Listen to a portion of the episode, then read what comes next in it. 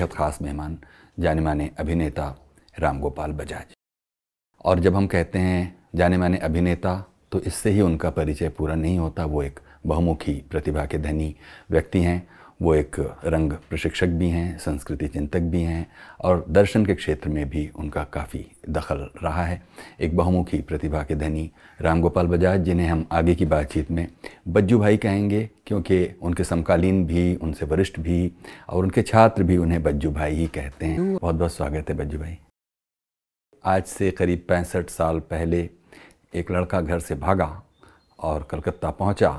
वहाँ वो कुछ ईडन गार्डन में भटकता रहा, फिर कुछ चंपियाँ की, कुछ बलून बेचे। ये जो ज़िंदगी वहाँ से चली और जो यहाँ तक पहुँची, उस पर एक हम लोग सरसरी नज़र डालेंगे और ये भी जानने की कोशिश करेंगे कि क्यों आखिरकार आपको एक दत्तक पुत्र की तरह दे दिया गया, जिसका असर आपकी पूरी ज़िंदगी पर है आज। अब इसका जवाब तो मेरे पास नहीं। हमारे समाज, हमारे राष्ट्र और पूरी सृष्टि जो पुरुष प्रधान हो गई, शायद पहले तो मातृ प्रधान ही रही होगी, तो उसमें किसी भी घर में अगर बेटा नहीं है, ख़ास करके हिंदुस्तान में और तथाकथित मूल भारतीय समाज में, तो पितरों को तर्पण कौन देगा, घर को कौन चलाएगा? उसके लिए घर में बेटा होना चाहिए। दूसरी तरफ यह भी मानते हैं कि एक बेटी भी होनी चाहिए। अगर पुत्री नहीं होती तो लक्ष्मी नहीं होती, सरस्वती नहीं होती, शक्ति नहीं होती। तो मुझे नहीं मालूम, मेरे मूल परिवार में चूँकि हम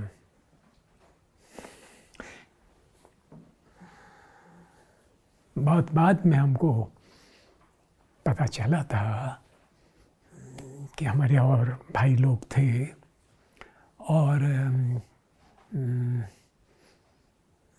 उस परिवार की ऐसी स्थिति नहीं थी कि वो सारे बच्चों को पाल पोस के बड़ा कर सकते। और ये विडंबना है कि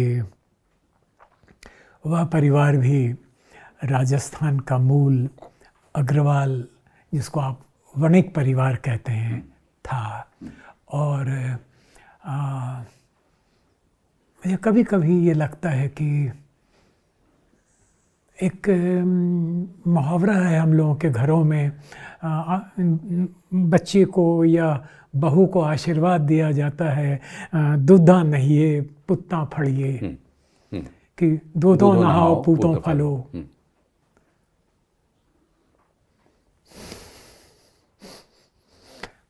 हमारे परिवार में जो भी माँ हुई होंगी, उसके 7 पुत्र हुए थे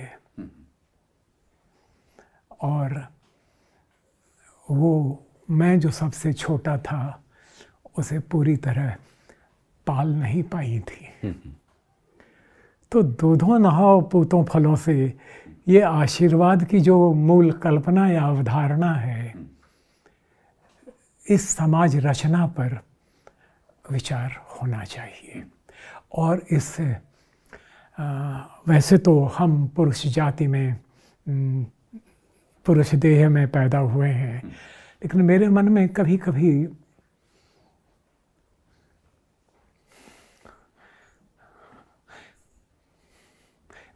गुरुदेव रविंद्रनाथ ठाकुर की बात याद आती है,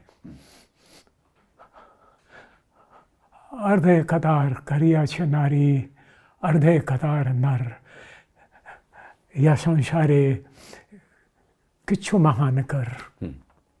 इस तरह की कुछ पंक्ति है कि वो अर्धनारीश्वर की कल्पना उन्होंने की है और अर्धनारीश्वर में यह बात है। और बाद में दिनकर जी ने अभी अभी मैंने जिक्र किया था, अर्धनारीश्वर करके एक निबंध संग्रह लिखा है, जिसमें उन्होंने शिव से प्रार्थना की है कि संसार को मिटा दो, इनकी सारी पद्धतियों को मिटा दो, क्योंकि ये पद्धतियाँ की आधारभूमि गलत है। तो तब मुझे बड़ा आक्रोश भी होता था बचपन में। हमारी जो दादी, हमारी जो माँ, मतलब मैं जब दादी और माँ कहता हूँ तो उन दादी माँ की बात करता हूँ, जिन्होंने मुझे पाला पोषा बड़ा किया, और वो किसी भी माता से कम थी ऐसा मैं नहीं कहता। किसी भी माता से, जो पालिका माता है, जो पालक है, और शायद जन्मदाता से भी श्रेष्ठ हो। मुझे संस्कार उन्हीं से मिला और अपने परिवार के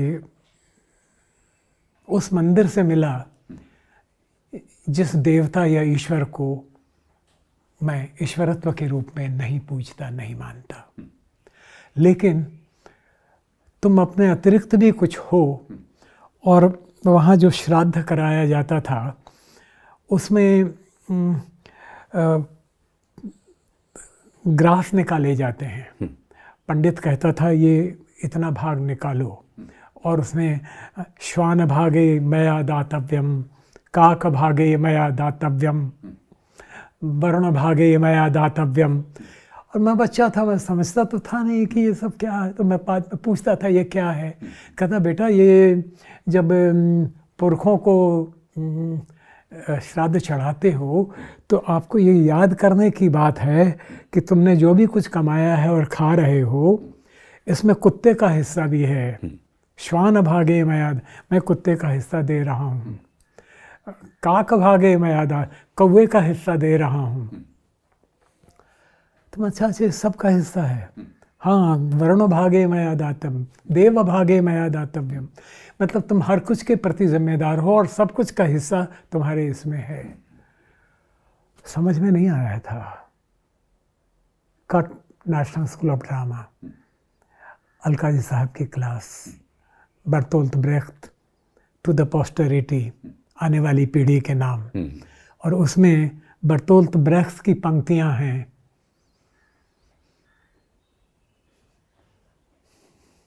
ये रोटी का निवाला जो मैं खा रहा हूँ,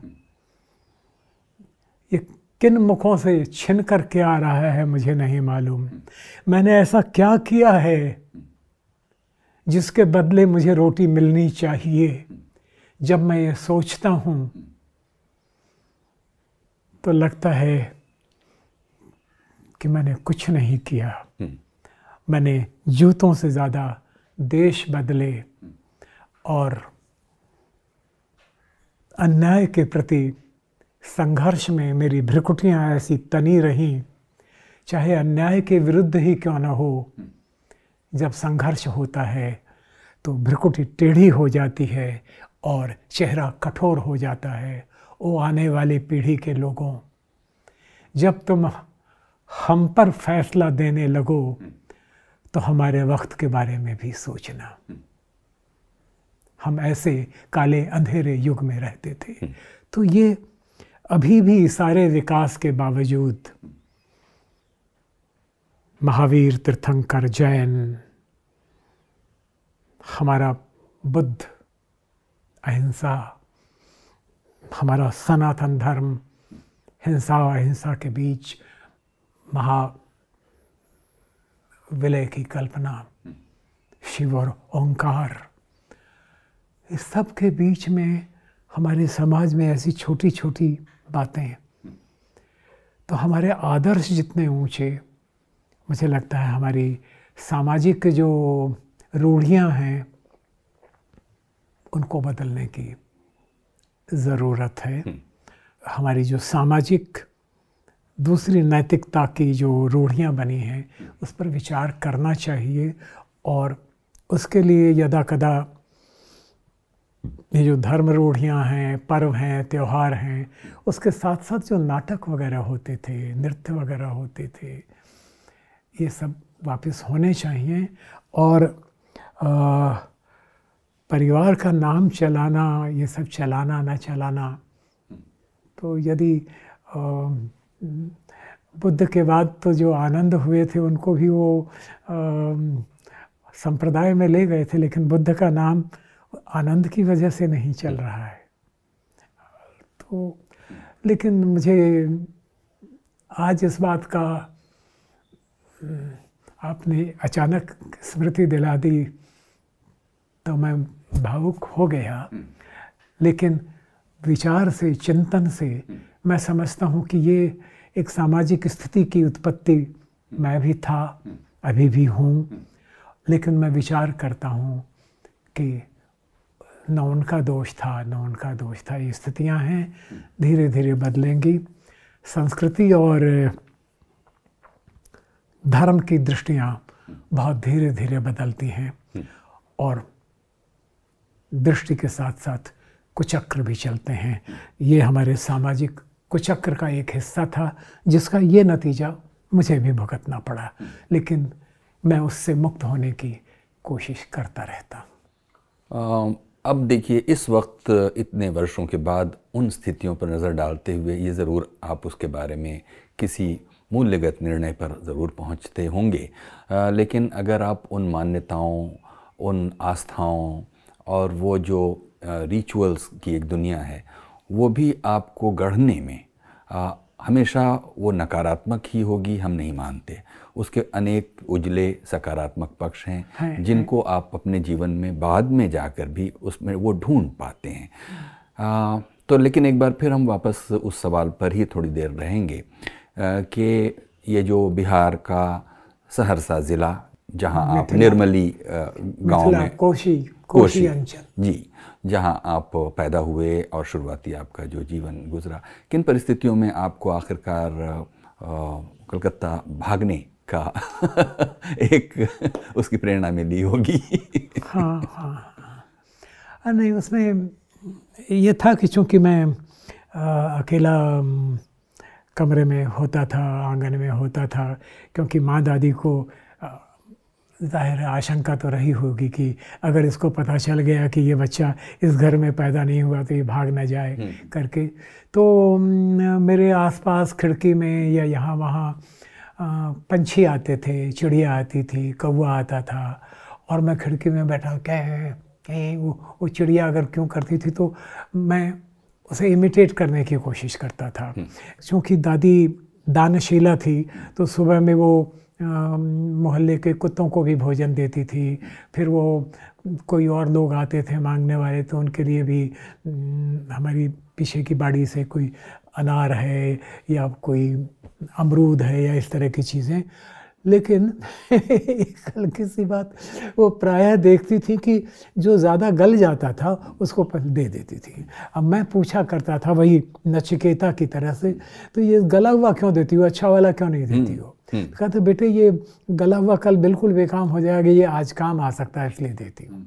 तो मैंने कहा कि यहाँ देने में भी यही सोचती हो।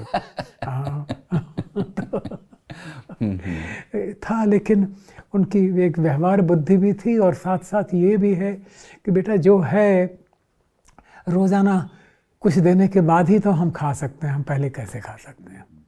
तो ये बड़ा विचित्र है कि एक वणिक परिवार की ऐसी वृद्धा जिसको अक्षर ज्ञान भी नहीं था, वो 20 तक की गिनती करती थी, तो अगर 30 हुआ या 31 हुआ तो वो बोलती थी 1, 20, 11। आपको शायद ये मालूम हो कि गांव के लोग ऐसे ही गिनती करते, 2, 20 कितना, 2, 20, 3, 20, 3, 20, 5 मतलब 65 इस तरह से गिनती थी। लेकिन उनका अंतर्ज्ञान, उनकी मोह ममता और साथ साथ अच्छा वो जो हमारे दादा की वो ज़मीनें थीं वहाँ और वो लोग किसान आए हैं कि माँ जी वो ओहिमे तो बाढ़ भगले, पानि आबि गेलै तो उपजा नहीं भेलै, मतलब उपज नहीं हुई है तो हम आपको बटाईदारी का धान नहीं दे सकेंगे। तो दादी ने कई बार, मुझे याद है, बेच तो ज़मीन तुम्हें लाला रख लो, इस तरह का करती थी। तो इसलिए मेरी आंतरिक ममता और रहस्य कि यदि वो मैं अपनी माँ की गोद में ज़्यादा पलता तो क्या होता। और मुझे बाद में बताया गया कि वो जब मेरे लिए ये प्रस्ताव आया कि बच्चे को हमारे यहाँ गोद दे दो तो उन्होंने कहा हम छुटका लडुआ को नहीं देंगे, हमारा नाम बचपन में वो कहते हैं कि वो हमको लडुआ कहती थी, तो उसको नहीं देंगे, बड़े वाले को ले जाओ। लेकिन वो और हमारी बुढ़िया दादी जो जिन्होंने हमको पाला उन्होंने वो कहती थी कि हम छुटके वाले को लेंगे। अब दुर्भाग्य है हमारा उनका या सौभाग्य है क्या कहूँ कि उनको जीवन से जल्दी छुटकारा मिल गया, उनको पता चला तो उन्होंने फिर पंडित जी को भेज दिया कि अरे वो तो गुजर गई हैं, छुटका को कौन पालेगा, हमको चाहिए तो अब ले आओ। तो इस तरह से हम ले आ गए थे, जो हुआ वो हो गया। लेकिन मुझे उस घर से, उस मंदिर से अक्षर के संस्कार मिले और इन सब से उठने का संस्कार मिला, इसके लिए मैं वहाँ का ऋणी हूँ। और मैं जैसा मैंने अब सुबह जिक्र किया था कि मैं ईश्वर को नहीं मानता, लेकिन मैं धर्म को मानता हूँ। मैं जीव के प्रति जीव की ममता, दया, करुणा को मानता हूँ। और शायद उसकी वजह दादी की वो सीख भी है जब वो कहती थी कि जीभ का जवाब मत देना, कभी मत देना, और हाथ का जवाब हमेशा देना। ये आपको कैसे आपने अच्छा, मैंने कहीं कहीं कोई इंटरव्यू में कहा होगा कि वो मारवाड़ी में कहती थी बेटा जिब्या रो उत्तर कदे न देई, हथेल्या रो उत्तर सदाई देई, जिसका मतलब है कि कोई ज़बान से कुछ कह दे तो उसका जवाब मत देना, लेकिन कोई अगर मदद के लिए हाथ आगे बढ़ाता है तो हथेली में ज़रूर कुछ देना। और उससे कबीर याद आते हैं, कबीरा वो नर मर चुके जो कहूँ मांगन जाएं, और उनते पहले वो मुए जिन मुख निकसत नाही। अगर हमने हाथ बढ़ाया है तो हमारा अभिमान तो कम हो ही गया ना, अभिमान छोड़ के मांगे यार मदद कर दो। और तुम मुझसे भी गायब ही थे निकले हैं कि मतलब ज़रा सा और कुछ नहीं तो हथेली पर हथेली रख देते, भैया हमारे पास कुछ नहीं है, हमारी शुभकामना तुम्हारे साथ। ये उनका इंटरप्रिटेशन है, बेटा हथेली अरे उत्तर सदाई दे। वो जिनको हम अशिक्षिता कहते हैं, उससे बड़ा संस्कार मैं समझता हूँ मानवता के विकास का एक चरण है वह। बिल्कुल बिल्कुल बिल्कुल। और सोचिए कि एक ऐसा दौर गुजर गया और आज के बच्चे तो इन सीखों को और ये जो बड़े बूढ़ों से मिलने वाली जो विजडम है उसको तो अब जानते भी नहीं अगर इस तरह देखा जाए।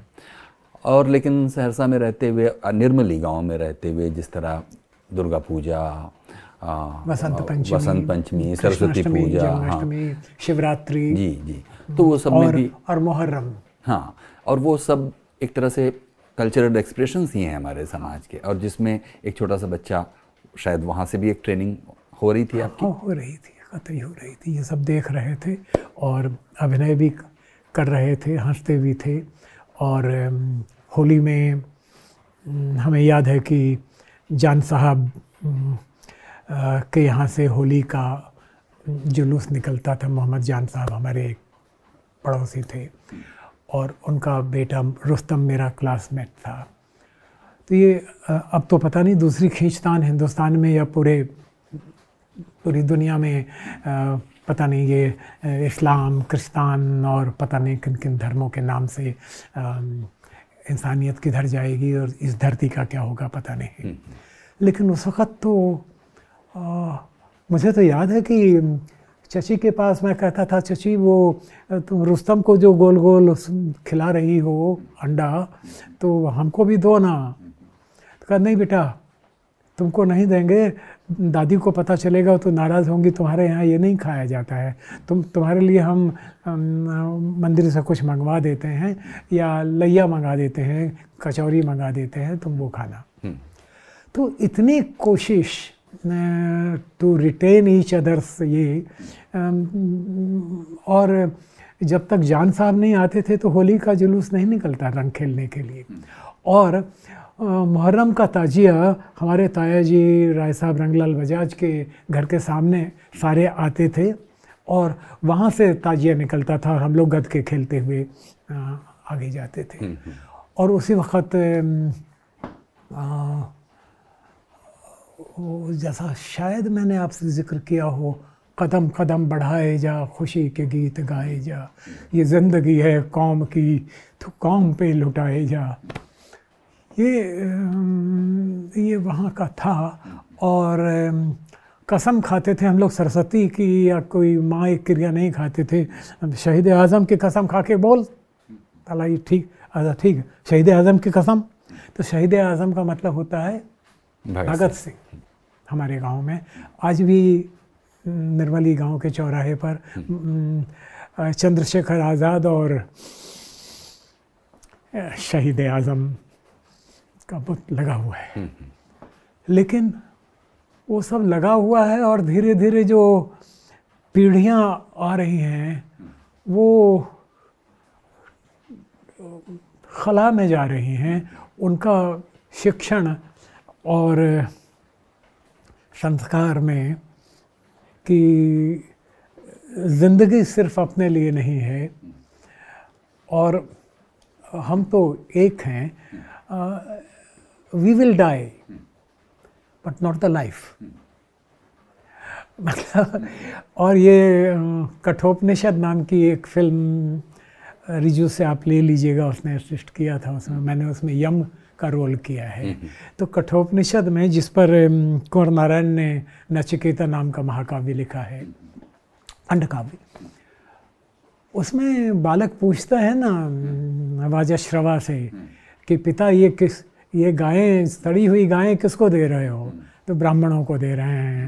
तो ये वहाँ पर भी ये है कि जो त्याज्य चीज़ें हैं, ख़राब चीज़ें हैं, कुछ उतर गई फटे हुए वस्त्र हैं तो आप दान देते हो, नया वस्त्र क्यों नहीं दान देते हो भाई? तो वो बच्चा पूछता है कि तो मुझे किसको दोगे? बहुत ज़िद करता है और वाजश्रवा को क्रोध आ जाता है। तो उसने कहा कि यमराज को। हाँ, तो कहते हैं मृत्वे त्वा ददामि, मृत्वे त्वा ददामि। अब यज्ञ की वेदी पर मुंह से शब्द अगर निकल गया कि मैं तुझे मृत्यु को देता हूँ तो वापस नहीं ले सकते। कुंवर जी ने लिखा है, शब्द छाप सी अग्नि की उभर आई नचिकेता के कोमल अंतस पर मृत्वे त्वा ददामि। शब्द जो शाप की शक्ति से कहे गए, शब्द जो यज्ञ की शक्ति से सहे गए।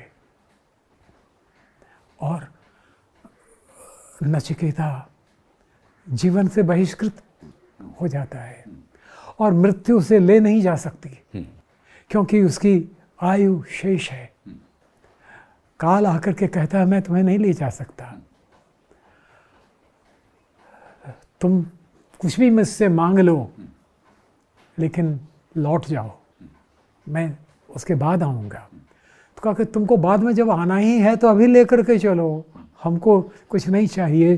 तो 3 वरदान देता है यम। पहला वरदान वो मांगता है, अब देखिए नचिकेता ने पहला वरदान क्या मांगा है। कठोपनिषद कमाल है, उपनिषदों में कुछ चीज़ें बहुत बुरी भी बात के लोगों ने शामिल की होंगी और मेरा मानना है कि दुनिया के तमाम धर्म ग्रंथों में जो 1000 साल पहले कहीं बाँचे गए, किसी ने लिखे, तो वे यूं के यूं उतरे होंगे, हो ही नहीं सकता। हमारी बात आप तक जाते जाते बदल जाती है, आपकी बात तीसरे गांव तक जाते जाते उसमें 2-4 अल्फाज इधर उधर हो जाते हैं। ये कैसे मुमकिन है कि हमारे सारे धर्म ग्रंथ या आपके या किसी के भी सारे धर्म ग्रंथ वैसे के वैसे एक-एक शब्द हैं जैसे अल्लाह मियाँ ने या ईश्वर प्रभु ब्रह्मा ने कहा होगा? ये इंटरप्रिटेशन के हिसाब से, सुविधा के हिसाब से वक्तन वक्तन उसमें चीज़ें जुड़ी हैं, भली या बुरी। और थोड़ी सी बात में विषयांतर हो रहा है, लेकिन आवश्यक है कि गीता में कृष्ण ने कहा है यदा यदा हि धर्मस्य ग्लानिर्भवति भारते पुनरुत्थाय धर्मस्य संभवामि युगे युगे, कि मैं आऊँगा जब जब धर्म की हानि होगी।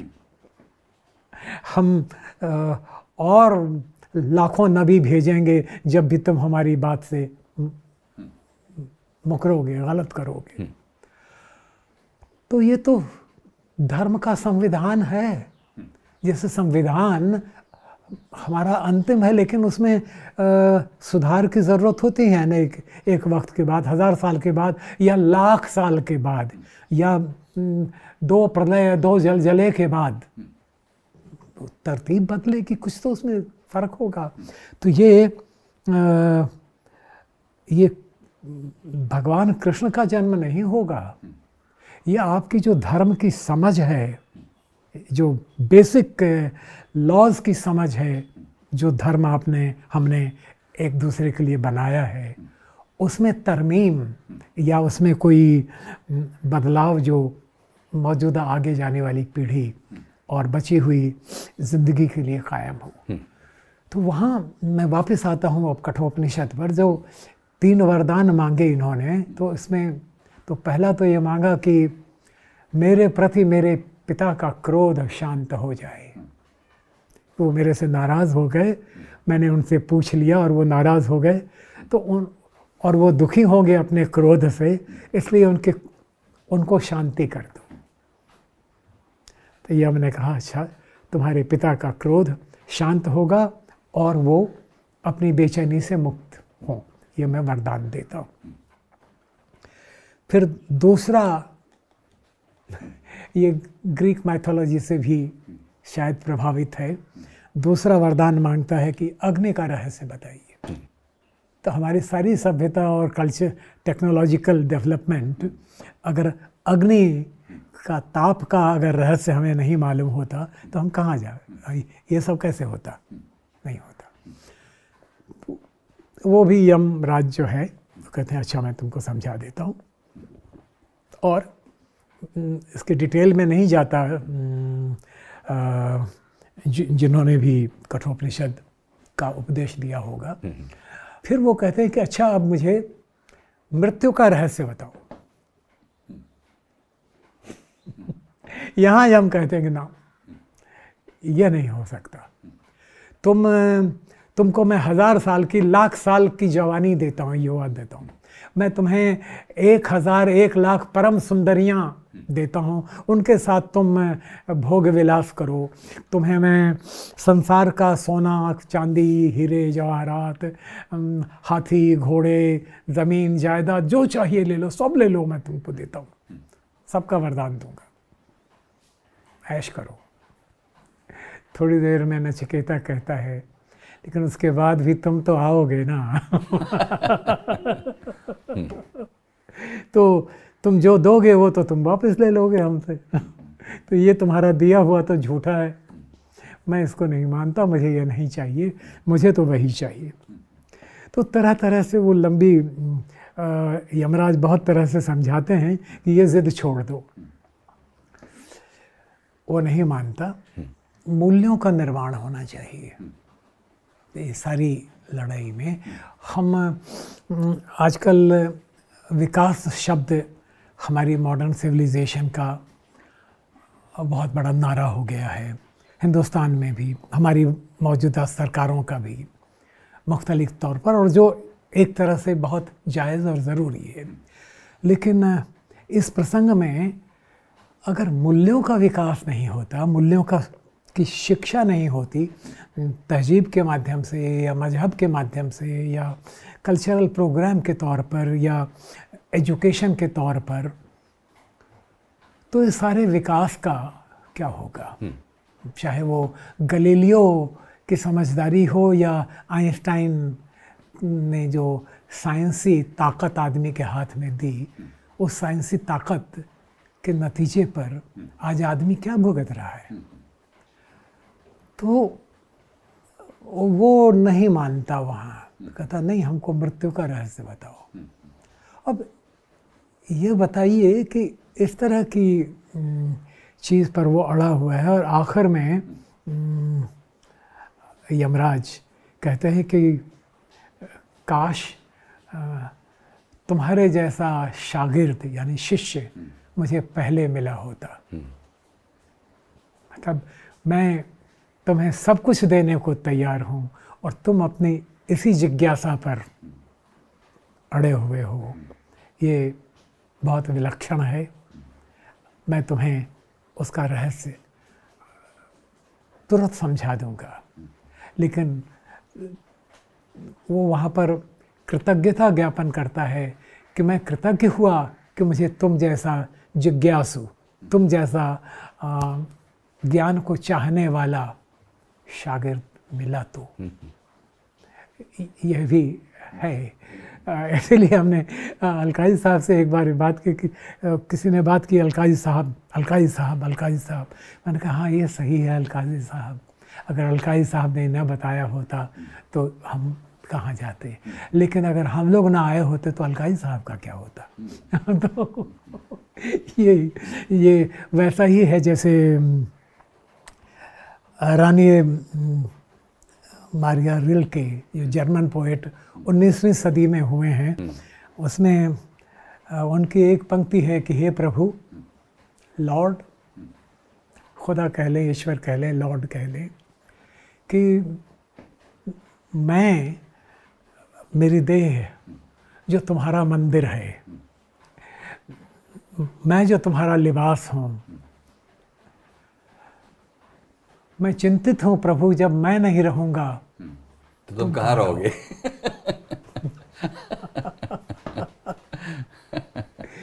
तो इस स्तर पर अंतर्राष्ट्रीय मुख्तलिफ ज़बानों में, मुख्तलिफ तहजीब और मजहबों में जो बेसिक समझदारी दी गई है ज़िंदगी के प्रति, वो यहाँ आती है। और यम कहता है कि देखो,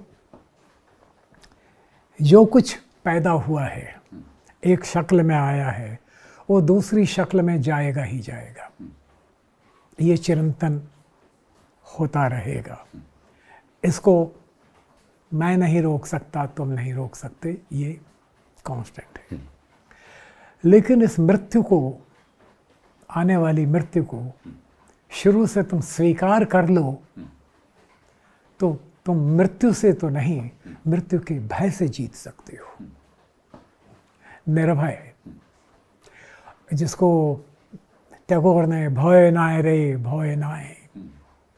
तो ये शायद अलग अलग तहजीबों में, अलग अलग मजहबों में, अलग अलग अपब्रिंगिंग में लाया गया है, लेकिन ये, इस पर हमें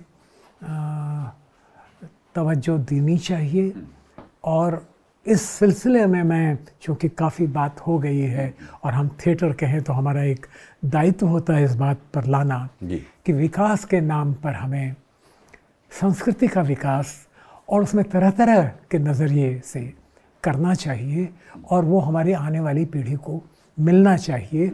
वरना सिर्फ जो भौतिक विकास है, जो कि आवश्यक है, लेकिन अगर वही होता रहा और आत्मा क्षुद्र हो जाएगी तो का सोना खई हैं, सोना हगी हैं, सोना पहनिए, का करी हैं सोना लाई के। तो मतलब कुछ तो एहसास, खंजर कहीं पर चले तड़पते हैं हम अमीर, कि सारे जहाँ का दर्द हमारे जिगर में है।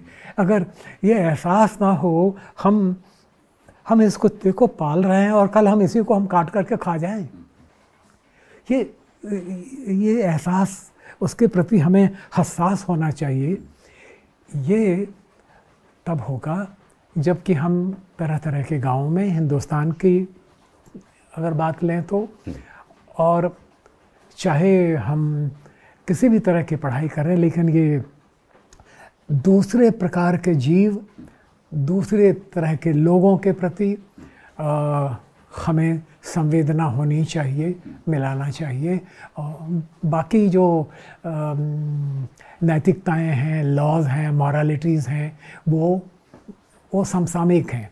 वो 500 साल के लिए हैं, 10 साल के लिए नियम है या 1000 साल के लिए नियम है, वो कांस्टेंट नहीं है। कांस्टेंट जिंदगी है, जीवन कैसे चलेगा आगे।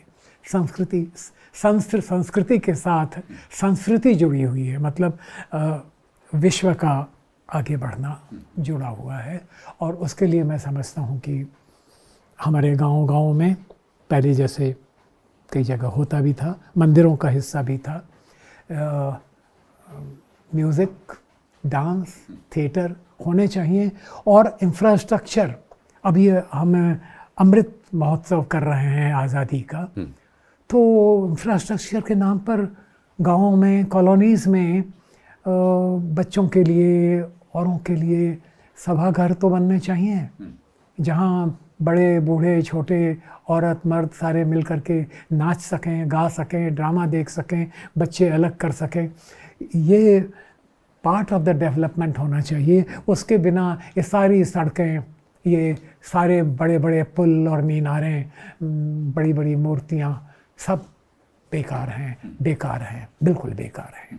अगर संस्कृति ही नहीं तो आदमी क्या रनसरस हो जाएगा, केवल विकास।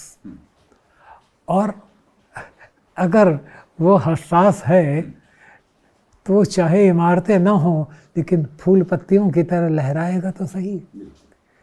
ये कठोपनिषद के मूल से मृत्यु को स्वीकार करते हुए हम, तब तो हम जूही की कली कांपती थी पत्तियों के मृगांक में, वो अब जूही की कली के बारे में निराला जी ये कविता लिखते हैं, या जयशंकर प्रसाद बात करते हैं कि हिमगिरी के उत्तम के शिखर पर बैठ शिला की शीतल छां, एक पुरुष था देख रहा भींगे नैनों प्रलय प्रवाह, नीचे जल था ऊपर हिम था, एक तरल था एक सघन, एक तत्व की प्रधानता, कहो इसे जड़ अथवा चेतन। तो ये इस सब की तरफ अगर हम नहीं लाएंगे तो तब तो लोहा लकड़ पत्थर तो था ही, वही हो जाएंगे।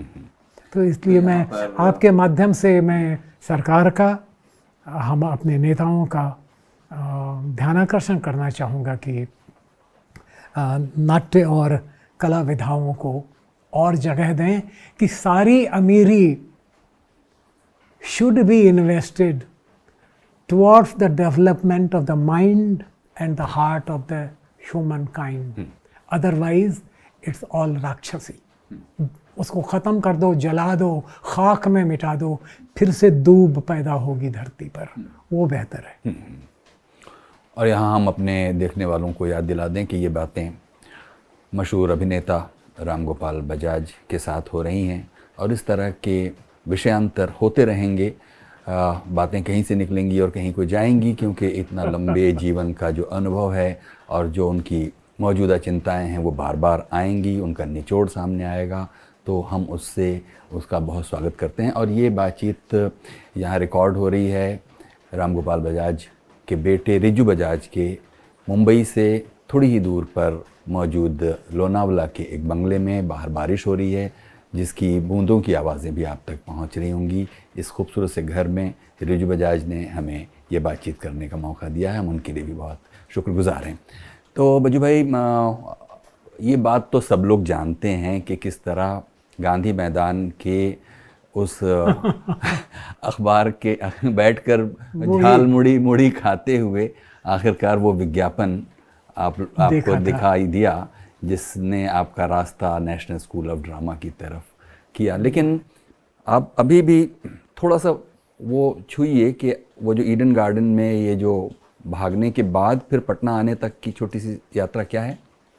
वहाँ हम ईडन गार्डन में बड़े रोचक ये हैं कि ईडन गार्डन में तो हम किसी को चंपी करते हुए देख के हम सोचे कि भाई हम भी 2 आने का कड़वा तेल एक शीशे में ले करके आ जाएं और चंपी करें तो 2 पैसा हम भी कमा लेंगे, क्योंकि हम कॉलेज छोड़ के भाग के चले आए थे, क्योंकि पैसा नहीं था कैसे करते। तो हमको एक मित्र जो पार्ट टाइम जॉब करके हमारे ही गाँव के थे, कहते गोपाल तुम्हें को पढ़ना चाहिए यार, तुम वापस जाओ, ऐसा करो हमको 125 रुपये महीना मिलता है और हम इवनिंग कॉलेज में पढ़ रहे हैं ना, तो हम उसमें से 40 रुपये बचा के तुमको भेज दिया करेंगे, तुम अपना पढ़ाई जाके पूरा करो साला ना ताला। तो हम लौट करके आए और पटना नहीं सीएम कॉलेज, तो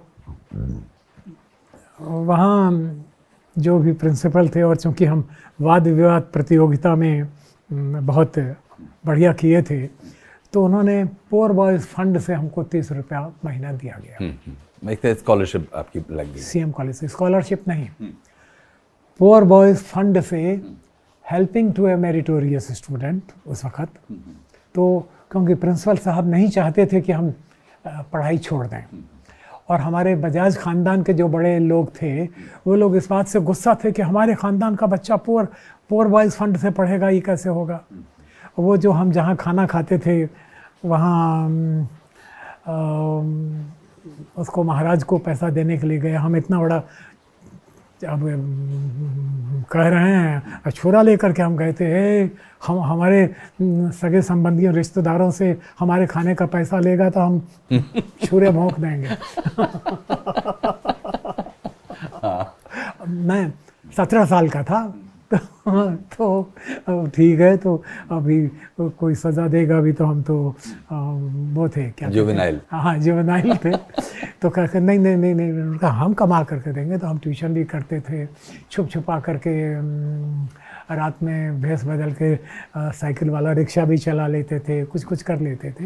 वो करके पढ़ाई करके हम पटना आ गए थे, और पटना में एक ड्रामा मंडली रेणु जी ने परिचय करा दिया था, फणीश्वरनाथ रेणु। फणीश्वरनाथ रेणु का मेला आंचल का जो एक मोहल्ला है वो लगभग वही मोहल्ला है जिसमें मैं पढ़ता था, पला बढ़ा। तो वहाँ एक ड्रामा किया था टैगोर का,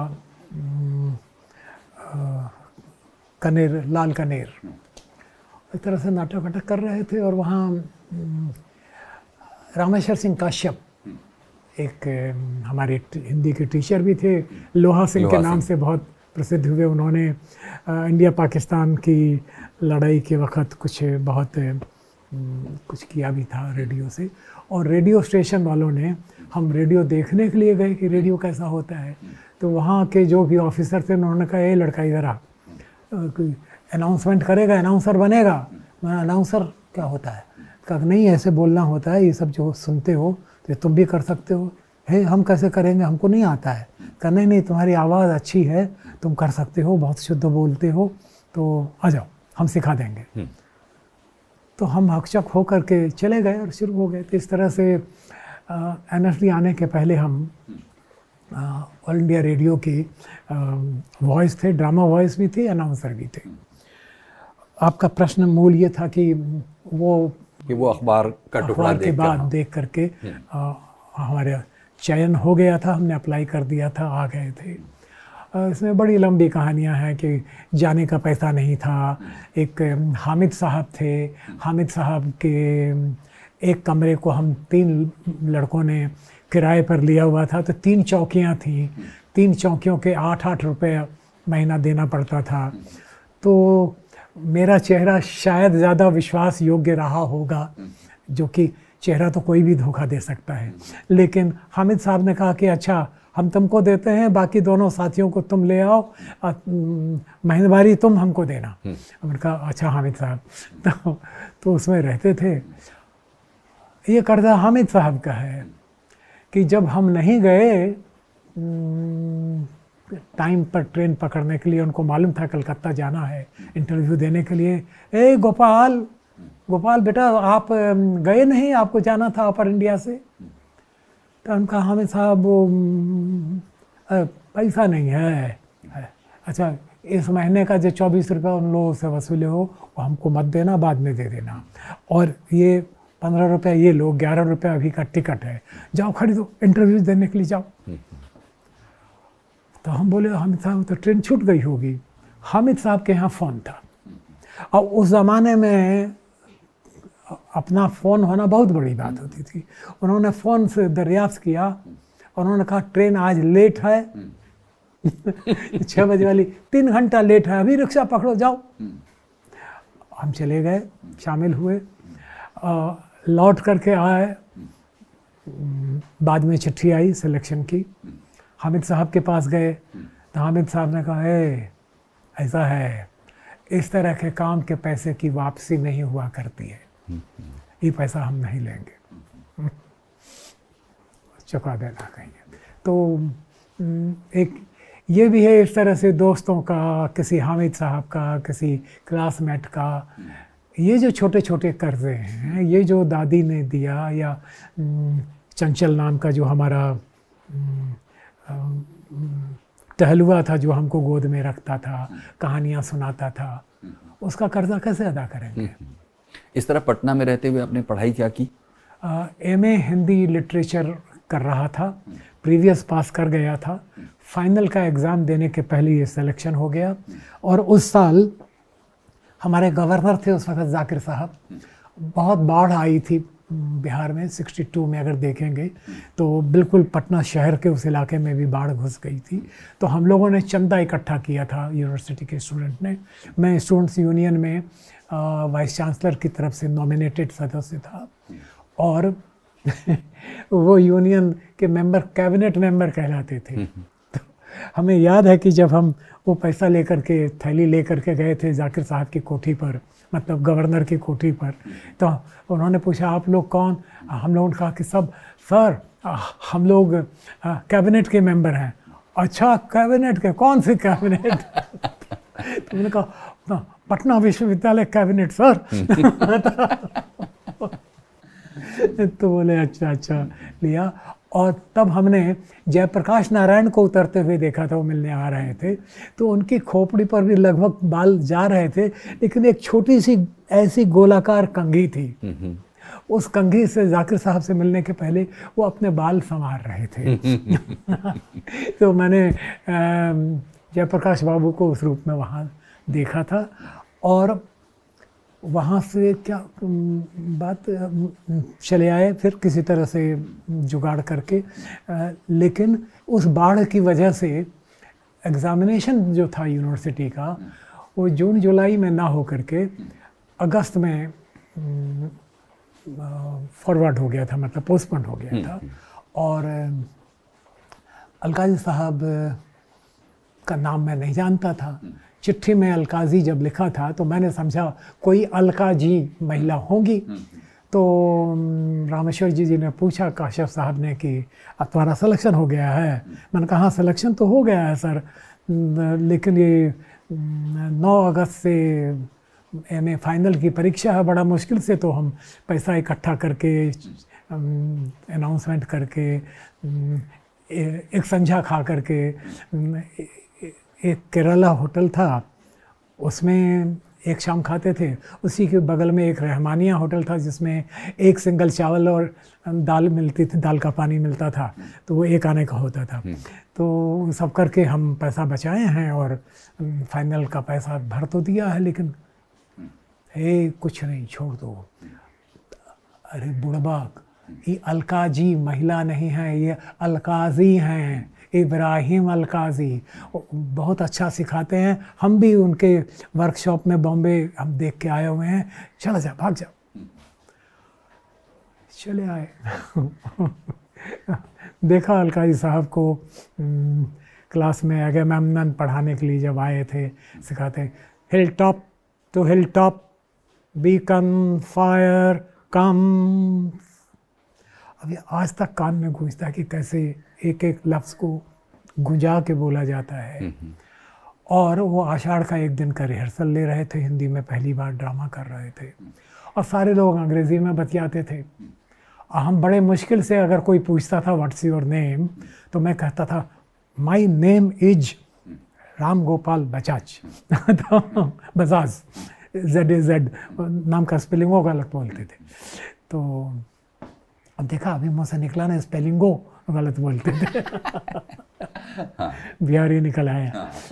तो हमने कहा सर हम जाना चाहते हैं।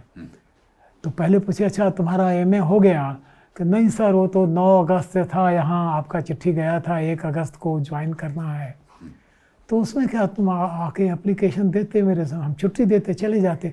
हाँ सर हम आज ही ज्वाइन करेंगे और कहेंगे कल से जा रहे हैं छुट्टी, ये भी कहीं होता है, ये तो गलत बात ना, हम कैसे बोलते। तो मुस्कुराने लगे, बहुत प्यारी मुस्कान अलकाज़ी साहब की बात करती थी। आए आए तो खैर तो फिर वो बोले कि क्या क्या जाना है, कहा नहीं सर हम छोड़ जाएंगे क्योंकि आपका क्वालिफिकेशन तो मैट्रिकुलेशन है, अब BA आपका डिज़ायरेबल क्वालिफिकेशन लिखा हुआ है, हम तो BA करके MA कर रहे थे, हमको अंग्रेज़ी ठीक से बोलना आता नहीं, यहाँ सब लोग अंग्रेज़ी में फुटानी करता है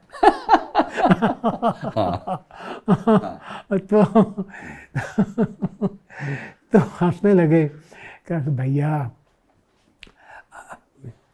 हम भी हिंदी का मैं भी प्रयास कर रहा हूँ, तुम भी प्रयास करो अंग्रेजी का, जाओ नहीं करके उन्होंने मुझको फंसा लिया था, बिल्कुल बाह में पकड़ा, कहा नहीं सीखो। तो धीरे धीरे अब हम भी अंग्रेजी सीखे, हिंदी भी और भी दूसरी ज़बानें हिंदुस्तान की आने लगी। लेकिन उस वक़्त हम घबरा गए थे, बिल्कुल घबरा गए थे कि ये जगह हमारे लिए नहीं है। उसके बाद modern Indian drama, classical Indian drama, acting, carpentry, कील ठोकना, बिजली का तार ठीक करो, क्या नेगेटिव पॉजिटिव करंट, वो सभी कुछ सीखना पड़ता था और सीख रहे थे। लेकिन उसमें हमको तब जो दिनकर की कविता पढ़ी थी या जो काव्य शास्त्र पढ़ा था, अलंकार पढ़े थे नलिन विलोचन शर्मा से, दिनकर जी को सुना था, उर्वशी अपने समय का सूर्य हूँ मैं, तो और थोड़े बहुत शास्त्र वास्त्र जो चूँकि बचपन में दादी को सुनाता था, वो कुछ गीता का अंश पढ़ के रुक्मिणी मंगल या कुछ कुछ सुनाता था। तो वो चीज़ें और जो मॉडर्न पोइट्री, अज्ञेय जी से मुलाकात हुई, बहुतों से मुलाकात हुई और उन सब का परिचय मैंने अलकाज़ी साहब से कराया। और अलकाज़ी साहब मुझको सुबह 4 बजे कई बार बुलाते थे निज़ामुद्दीन ईस्ट, नहीं निज़ामुद्दीन वेस्ट, कि 4 बजे आ जाओ, हमको वो तुम कनोप्रिया वाली चीज़ें और अज्ञेय जी वाली चीज़ें ले करके आना। तो 4 बजे कम वक्त भाई गुरुजी बैठे रहते थे और हम उतने सुबह उनको कविता सुनाते थे, उसका अर्थ पूछते थे, वो पेंसिल से अपने हर्फ से अर्थ सोचते थे और बाद में कहते थे अच्छा वो तुम ऐसा करो कविता पाठ का प्रोग्राम करो तुम लोग मिलके। तो मोहन महर्षि शिवपुरी हम लोग करके करते थे। तो इस तरह से बढ़त होती गई और थोड़ा सा हम लोगों का मत वैभिन्न भी हुआ अलकाज़ी साहब से कि भारतीय नाटक को लेकर के या नाट्य विधाओं को लेकर के कि आगे होना चाहिए। और एक थोड़ी सी शिकायत ये रही कि जब हम लोगों ने दिशांतर बनाया छोड़ करके गए तो वो एक लंबी कथा हो जाएगी, पूरे आपको 7 दिन 1-1 घंटे के प्रोग्राम करने पड़ेंगे तब वो पूरा ना होगा, क्योंकि अब हम 81 साल पूरे किए हैं। तो as an actor, as a director, as a theatre person, as a children theatre, as a teacher of acting, लेकिन हर चीज़ में जैसे अलकाज़ी साहब ने ये सामने कहा कि सर ये जो एक्टिंग सिखाते हैं उसमें आप लोग रोल दे देते हैं, लेकिन अभिनय का व्याकरण होना चाहिए जो कि हमारे यहाँ नाट्यशास्त्र वगैरह में कुछ चीज़ें हैं, लेकिन आधुनिक ढंग से भी तो व्याकरण होना चाहिए ना, व्याकरण बताता है ना। जैसे संगीत की शिक्षा में ताल मात्रा है, राग रागिनियाँ हैं, सुर का ऊपर चढ़ना है नीचे उतरना है, सरगम है, 7 सुर है, उसका मध्यम है, उदात्त है, मिश्र है, इस तरह से बताना चाहिए अभिनय का, कहा कि तुम ये सब पढ़ के आए हो ना, दर्शन पढ़ के आए हो, तो तुम ये सब तैयार करना। तो इसीलिए जो हम आपको कल सुबह में दिखा रहे थे कि ये सब, तो वो उन्हीं का दिया हुआ चैलेंज था और प्रेरणा थी कह लीजिए। तो हम एनएफटी में जो आए, इसके बाद ग्रुप बनाया कि फिर एनएफटी में नौकरी की, डायरेक्टर भी हुए। तो हमने भारत की आज़ादी के गोल्डन स्वर्ण समारोह पर 96-97 में जश्न बचपन, रंग भारत रंग महोत्सव, बाल संगम और ये प्रकाशन, श्रुति कार्यक्रम, रंग प्रसंग, ये सब शुरू किया था। भारंगम, हाँ, भारत रंग महोत्सव, ये सब मैंने शुरू किया था। और संयोग की बात है कि बात शुरू हुई थी नरसिम्हा राव जब प्राइम मिनिस्टर थे, तब से मैंने ऑफिशिएटिंग चार्ज लिया था।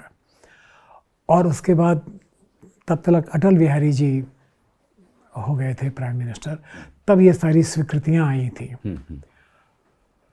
मेरी समझ में नहीं आता कि अब जब हम अमृत महोत्सव कर रहे हैं आज़ादी का, तो इससे बृहत्तर और बड़े, हालांकि कठिनाई है संसार में इस समय, कोरोना के कारण बहुत सारी आपदाएं भी हैं, लेकिन ये होना चाहिए कि अगर हम सिनेमा खोल सकते हैं, मॉल खोल सकते हैं आधी आधी आबादी के साथ, तो हमें थिएटर हॉल और लाइव परफॉर्मिंग आर्ट्स को भी वापस शुरू करना चाहिए, क्योंकि वो हमारा मूल है। भर्तृहरि का वचन अगर कहें कि अगर साहित्य कला अगर नहीं है तो आदमी बिना दुम का बंदर है, साक्षात पशु पुच्छ विषाण ही ना, यही तो कहा है ना भर्तृहरि ने। तो इसकी ओर मैं ध्यान आकर्षण करना चाहूँगा, वो आपका जो प्रश्न हो।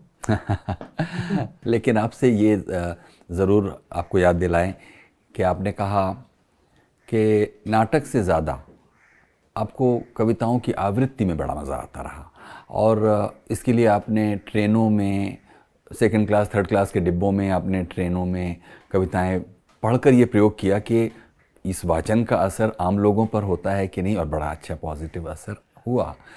तो ये हम अच्छा, सुरेखा सीकरी, हाँ, और हम ये सोचते हैं कि इतने पक्ष हैं आपके जीवन के और इतनी उपलब्धियां हैं कि अगर सब पर खंड खंड करके बातें करें तो ये एक पूरा दिन चाहिए। लेकिन हम अभी कुछ कुछ हिस्सों पे टिकते हुए, रुकते हुए, फास्ट फॉरवर्ड करते हुए आगे बढ़ेंगे। तो कविताओं से आपका प्यार, आपने नलिन विलोचन शर्मा का नाम लिया, शायद वो भी वजह रही, बचपन से कह लीजिए, क्योंकि हमारे गाँव में भी आशु कवि होते थे। मेरे जो साथी थे राजकुमार मंडल नीलकंठ और रामेश्वर प्रेम, राजकुमार मंडल तो मेरा क्लासमेट था, 6वीं 7वीं क्लास में वो भैंस पर चढ़ कर के स्कूल आया करता था, अच्छा, और तबला बजाता था। और चूँकि वो मंडल था तो उस वक़्त वो छात्रवृत्ति उसको अलग से दी जाती थी, जो एक पॉलिसी के तहत दी जानी चाहिए थी, और वो बिल्कुल काली हांडी की तरह से काला था और उसके दांत मोती की तरह चमकीले होते थे। वो मेरा क्लासमेट था, तबला बजाता था, वो मेरा पहला गुरु था, क्योंकि वो प्रिय प्रवास पढ़ के सुनाता था, सरस सुंदर सावन मास था, गगन था कुछ लोहित तो हो चला, राजती थी, या ये भारतेंदु का रो कहीं जो तो अमंगल होए, नेह नसे जो कहें प्रिय जाइए, ताते पयान समय तुम ते हम का कहें आप ही हमें समझाइए। और हमारे जनक किशोर बाबू हिंदी के जो शिक्षक थे, उन्होंने ब्लैक बोर्ड पर कुछ वो खली से, मतलब चौक से, खड़िया से कुछ बना देते थे और कहते थे इस पर आशुलेख लिखो, मतलब निबंध, ऐसे तो हम लोग लिखते थे। एक बार उन्होंने बादल बनाए और बरसा, जैसे ब्लैक बोर्ड पर बना दिया। और हमारा जो क्लास था वो नदी के किनारे उस वक़्त, क्योंकि बिल्डिंग छोड़ करके जाना पड़ा था बाढ़ की वजह से, क्योंकि भयानक बाढ़ होती थी हमारे गांव में, जिस पर रामेश्वर प्रेम ने जल डमरू बाजे नाटक लिखा था जो मैंने 2008 में किया था। तो इस स्कूल में घास फूस से बना हुआ था ये स्कूल, छप्पर था, तो इधर से बकरी इधर से भैंस चरती थी। उन लोगों के थुथुन जो है क्लास में आते थे और हम लोग बच्चे अपने अपनी बोरियां बिछाए हुए बैठे रहते थे, लिखते थे। तो उसमें लेख सुनाने के लिए कहा गया, तो मैंने अपना लेख सुनाया। तो राजकुमार नीलकंठ ने जो लेख दिया अपना, वो पद्य में था, अलंकार में था। अच्छा। उसकी 4 पंक्तियाँ सुनाता हूँ। अब तो वो 2 साल पहले वो गुजर गए। नव जलधर से, हरिगीति का छंद में लिखा उसने 8वीं क्लास में। घन भरसो रिमझे में झमक झूम लो, आता प्रतापित अवनि चूम, म्रियमान जगद्रुम अमियधार, दो बहा हे समृद्ध उदार, छा जाए हरितिमा दिग दिगंत, विहसे विटपों पर सर मोर कंत, अलिनिचय जाए दुख विगत भूल, हो पपीहा प्यास शांत, नभ चमन विमल नभ विमल कांत। इस तरह से 10 पैरा की ये मंदाक्रांता हरिगीतिका को मिला करके उस छंद में उसने कविता, आशु कविता क्लास में बैठे बैठे लिखी थी। और आज सोचिए कि इन 2 छंदों का जिनका नाम आप ले रहे हैं उनका कोई नाम लेवा नहीं है। अगर देखिए हरिगीतिका और हरिगीतिका और मंदाक्रांता, ये हरिऔध जी की प्रिय प्रवास आदि में लिए जाते हैं। और इसमें उसने लिखा, मैं अवाक हो गया। और जनक किशोर बाबू ने मुझसे कहा कि ये गोपाल तू पढ़ के सुना, तो उससे वो ठीक से पढ़ता नहीं था। मैंने पढ़ के सुनाया तो उसमें ध्वनि आई, तो हम कहे हम न लिखबो आप जे लिखे से लिखे है हम पढ़बे करबो। मतलब ये कि लिखने वाले इतने हैं, अच्छा अच्छा लिखते हैं, तो हम लिखेंगे काहे के लिए भाई, हम पढ़ के सुनाएंगे। तो इसी तरह से जब हम दिल्ली आए तो मैंने देखा कई सारे मॉडर्न पोइट्री जो आधुनिक कविता है कि ज़्यादातर पाठक कवि लोग अच्छा पढ़ते नहीं थे। तो हमने कहा ये करेंगे। तो अज्ञेय जी ने भी मुझसे कहा कि हाँ ये तुमको करना चाहिए। मैंने सुना तुम मेरी कविता भी पढ़ के सुनाते तो मुझे सुनाओ। तो मैंने कहा मैं आपके सामने आपकी कविता नहीं पढ़ सकूँगा क्योंकि मैं काव्य में, काव्य शास्त्र के बाद दिनकर, अज्ञेय, कुमार नारायण, नागार्जुन, इन लोगों को उनकी कविता में पढ़ के सुनाऊँ ये मेरी जुर्रत नहीं हुई। लेकिन वो हम उसमें रहे। और उसी समय हमको पंजाब यूनिवर्सिटी ने रीडर होकर के एज ए इन्वाइट किया। मॉडर्न स्कूल में हम टीचर थे बच्चों के। प्रिंसिपल कपूर को मैं प्रणाम करूं क्योंकि उनमें ये, उन्होंने मुझे इस तरफ मुखातिब रहने की सुविधा दी थी। तो वहाँ से हम आए एक ज्ञानपीठ समारोह में जिसमें दिनकर जी को पुरस्कार मिला था और आलोक जैन, अशोक जैन, रमा जी वगैरह भारतीय ज्ञानपीठ वालों का, उन लोगों की तरफ से। आलोक भाई ने ये कहा कि तुम जो काव्य पाठ का ये करते हो तो ऐसा करो सुरेखा को भी बोलो, उसको भी बोलो, कंपनी बनाओ और रिकॉर्ड बनाते हैं। तो मैंने कहा तो LP जिस तरह से हिज मास्टर वॉइस एंड एक और था ना फिलिप्स या क्या नहीं, पॉलीडोर ने किया था। तो हमने प्रस्ताव भेज दिया था यूसुफ भाई, मतलब दिलीप कुमार साहब को, कि हम लोग जो पहला रिकॉर्ड निकालेंगे उसमें एक तरफ ओम शिवपुरी, रामगोपाल बजाज, सुधा शिवपुरी और ये लोग कविता पाठ करेंगे आधुनिक कविता का, छंदबद्ध कविता का नहीं, और एक तरफ दिलीप साहब करेंगे। तो आलोक ने कहा ये काहे? मैंने कहा ये इसलिए कि हमारे लिए उस वक़्त दिलीप साहब सबसे बड़े, हम लोग उन्हीं से ज़्यादा प्रभावित थे। तो मैं कहा कि उनकी वॉइस में जब ये कविताएं आएंगी और दूसरी तरफ हम लोगों की आवाज़ में आएगी, और नसीर भी आ चुके थे, उनके नसीर उसमें शामिल होंगे, तो ये वॉइसेस इंट्रोड्यूस हो जाएंगी। उसके बाद हम लोग करते रहेंगे, ये हमारी योजना थी। बाद में उन लोगों को घाटा वाटा लगा, कुछ कुछ हुआ, वो प्रोग्राम आगे नहीं बढ़ सका, रिकॉर्डिंग भी नहीं हुई, रिकॉर्डिंग नहीं हो पाई। एक दो हमारे पास छोटका वाला जो कैसेट, छोटा कैसेट होता है ना, वॉइस कैसेट पुराना वाला पड़ा हुआ है, उसमें और उसमें कुछ कविताएं हमारी सुरेखा की आवाज़ों में अच्छा ट्रायल के लिए रिकॉर्ड किए हुए थे।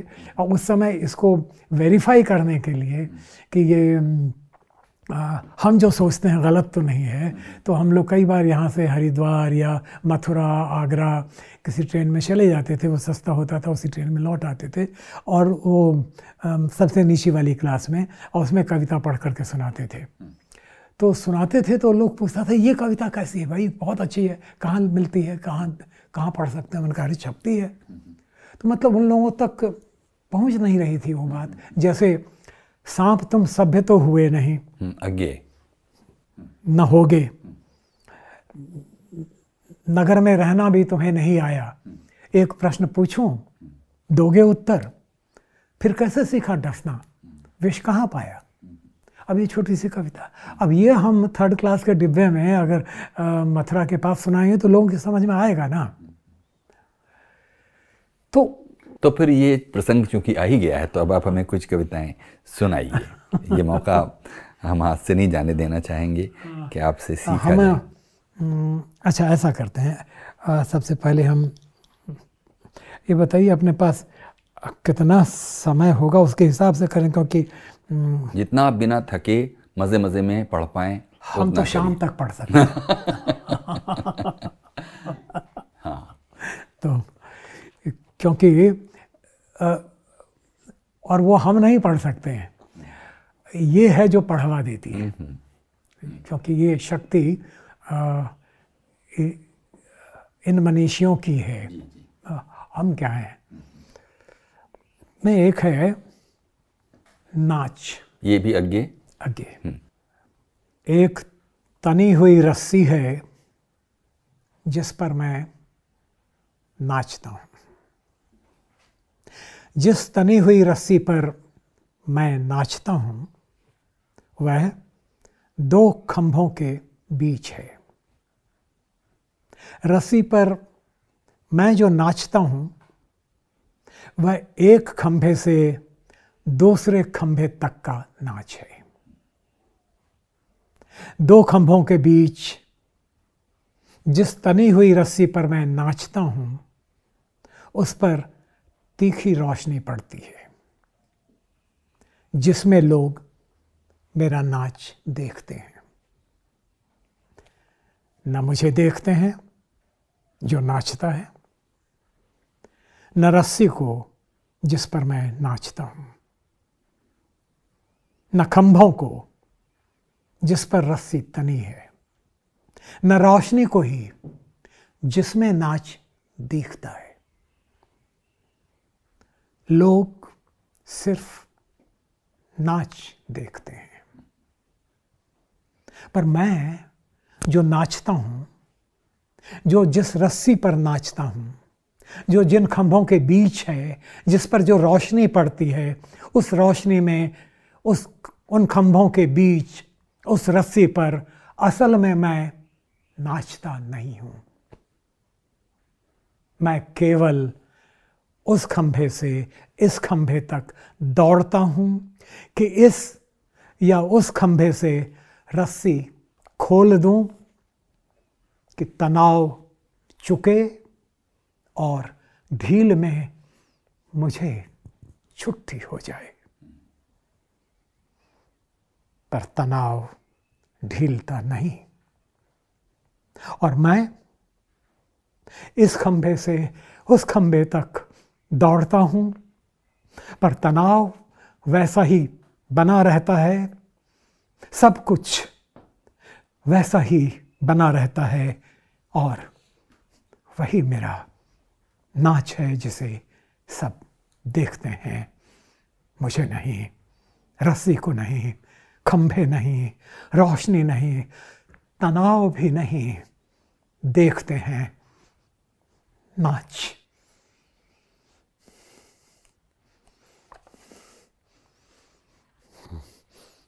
ड्रामा देखते हैं, ड्रामे में क्या है वो नहीं देखते।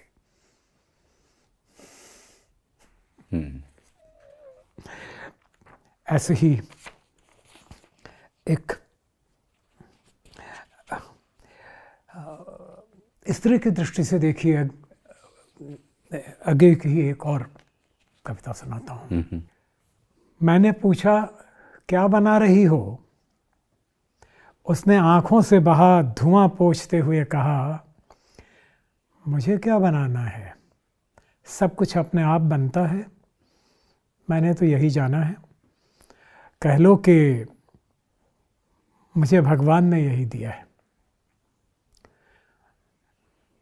मेरी सहानुभूति में हठ था, मैंने कहा कुछ तो बना रही हो, या जाने दो ना सही, बना नहीं रही, क्या कर रही हो। वो बोली,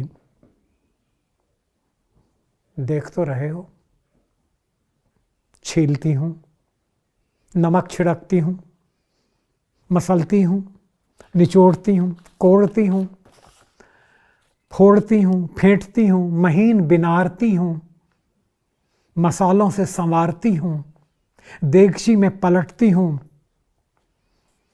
बना कुछ नहीं रही, बनता जो है यही सही है, अपने आप बनता है।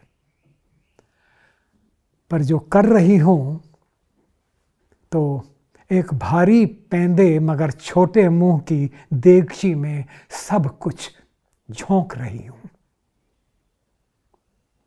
दबाकर अटा रही हूँ, सीझने दे रही हूँ। मैं कुछ करती भी नहीं, मैं काम सलटती हूँ, और मैं जो परोसूंगी, जिनके आगे परोसूंगी, उन्हें क्या पता है कि मैंने अपने साथ क्या किया है।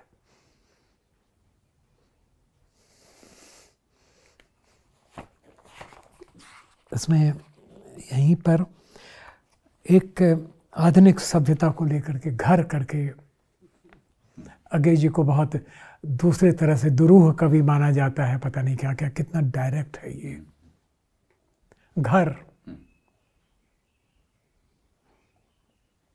मेरा घर दो दरवाज़ों को जोड़ता एक घेरा है, मेरा घर दो दरवाज़ों के बीच है, उसमें किधर से भी झांको तुम दरवाजे के बाहर देख रहे होगे। तुम्हें पार का दृश्य दिख जाएगा, घर नहीं दिखेगा। मैं ही मेरा घर हूं। मेरे घर में कोई नहीं रहता, मैं भी क्या मेरे घर में रहता हूं। मेरे घर में जिधर से भी झांको, तुम्हारा घर वहाँ है, वहाँ जहाँ सड़क समाप्त होती है। पर मुझे जब चलते ही जाना है तो वो समाप्त कहाँ होती है? तुम्हारा घर।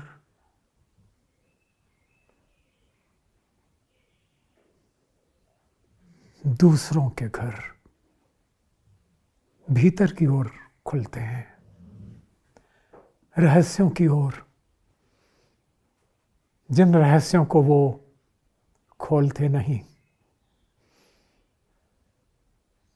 शहरों में होते हैं दूसरों के घर, शहर होते हैं दूसरों के घरों में, दूसरों के घर, दूसरों के घर हैं। घर,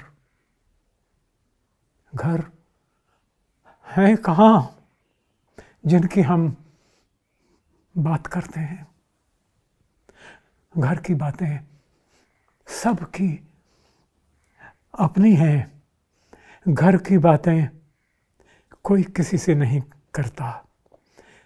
जिनकी बातें होती हैं वे घर नहीं है,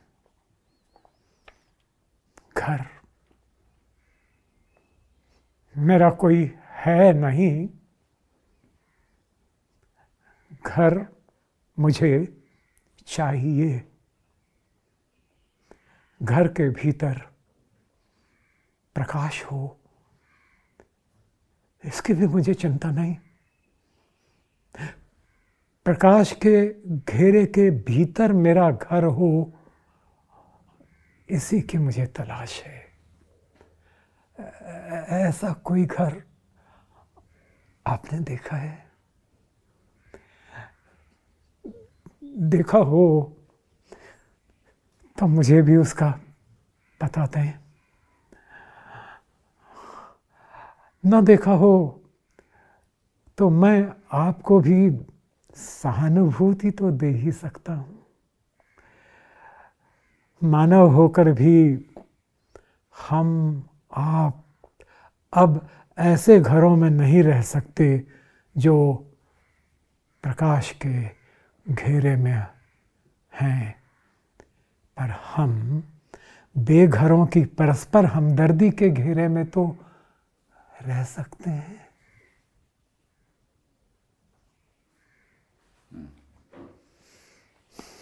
ये हमारी एक और बहुत अच्छी, बहुत बिल्कुल दूसरे तेवर की इनकी कविता है।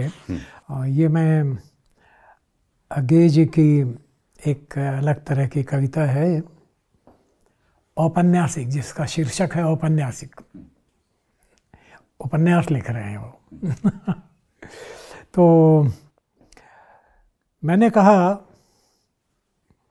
अपनी मनस्थिति तो मैं बता नहीं सकता, पर अगर अपने को उपन्यास का चरित्र बताता तो इस समय अपने को एक शराब खाने में दिखाता, अकेले बैठकर पीते हुए, इस कोशिश में कि सोचने की ताकत किसी तरह जड़ हो जाए। कौन या कब कोई अकेले में बैठकर शराब पीता है? अपने को सह नहीं सकता। उसने कहा कोई बात है भला, शराब खाना भी, और ये नहीं कि मुझे इसका कोई तजुर्बा है, पर वो भी कोई बैठने की जगह होगी, वो भी अकेले। मैं वैसे में अपने को, यानी अपने पात्र को नदी किनारे बैठाती, अकेले उदास बैठकर कुढ़ने के लिए। मैंने कहा शराब खाना न सही बैठने लायक जगह, पर अपने शहर में ऐसा नदी का किनारा कहाँ मिलेगा जो बैठने लायक हो। उदासी में अकेले बैठकर अपने पर कुढ़ने के लिए। उसने कहा कि अब मैं क्या करूं अगर अपनी नदी का ऐसा हाल हो गया है, पर कहीं तो ऐसी नदी जरूर होगी। मैंने कहा हाँ तो है, यानी होगी। तो मैं अपने उपन्यास का शराब खाना तुम्हारे उपन्यास की नदी के किनारे नहीं ले आ सकता। उसने कहा हूँ, ये कैसे हो सकता? मैंने कहा अरे ऐसा पूछती हो तो तुम उपन्यासकार भी कैसे बन सकती हो? उसने कहा ना सही, हम नहीं बनते उपन्यासकार, पर वैसी नदी होगी तो तुम शराब खाने की तुम्हें ज़रूरत ही क्या होगी, और उस नदी के किनारे तुम ले जाकर ही क्या करोगे? मैंने जिद करके कहा कि ज़रूर ले जाऊंगा, अब देखो मैं उपन्यास ही लिखता हूं और उसमें नदी के किनारे शराब खाना बनाता हूं। उसने जिद करके कहा कि वो बनेगा ही नहीं, और बन भी गया तो वहाँ तुम अकेले बैठकर शराब नहीं पी सकोगे। मैंने कहा क्यों क्यों नहीं, शराब खाने में अकेले शराब पीने पर मनाही होगी। उसने कहा मेरी नदी के किनारे तुमको अकेले बैठने कौन देगा, ये भी सोचा है।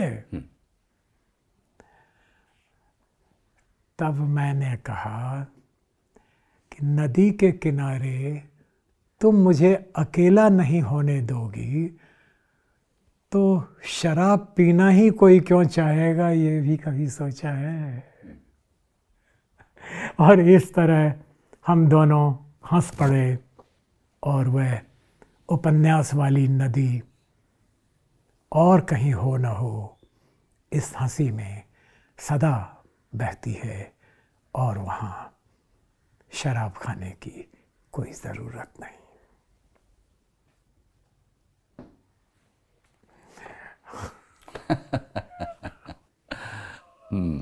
हाँ बहुत सुंदर, अलग है ना, बिल्कुल बिल्कुल बिल्कुल। अब हम लोग और हाँ? इसके बिल्कुल ही अलग हाँ।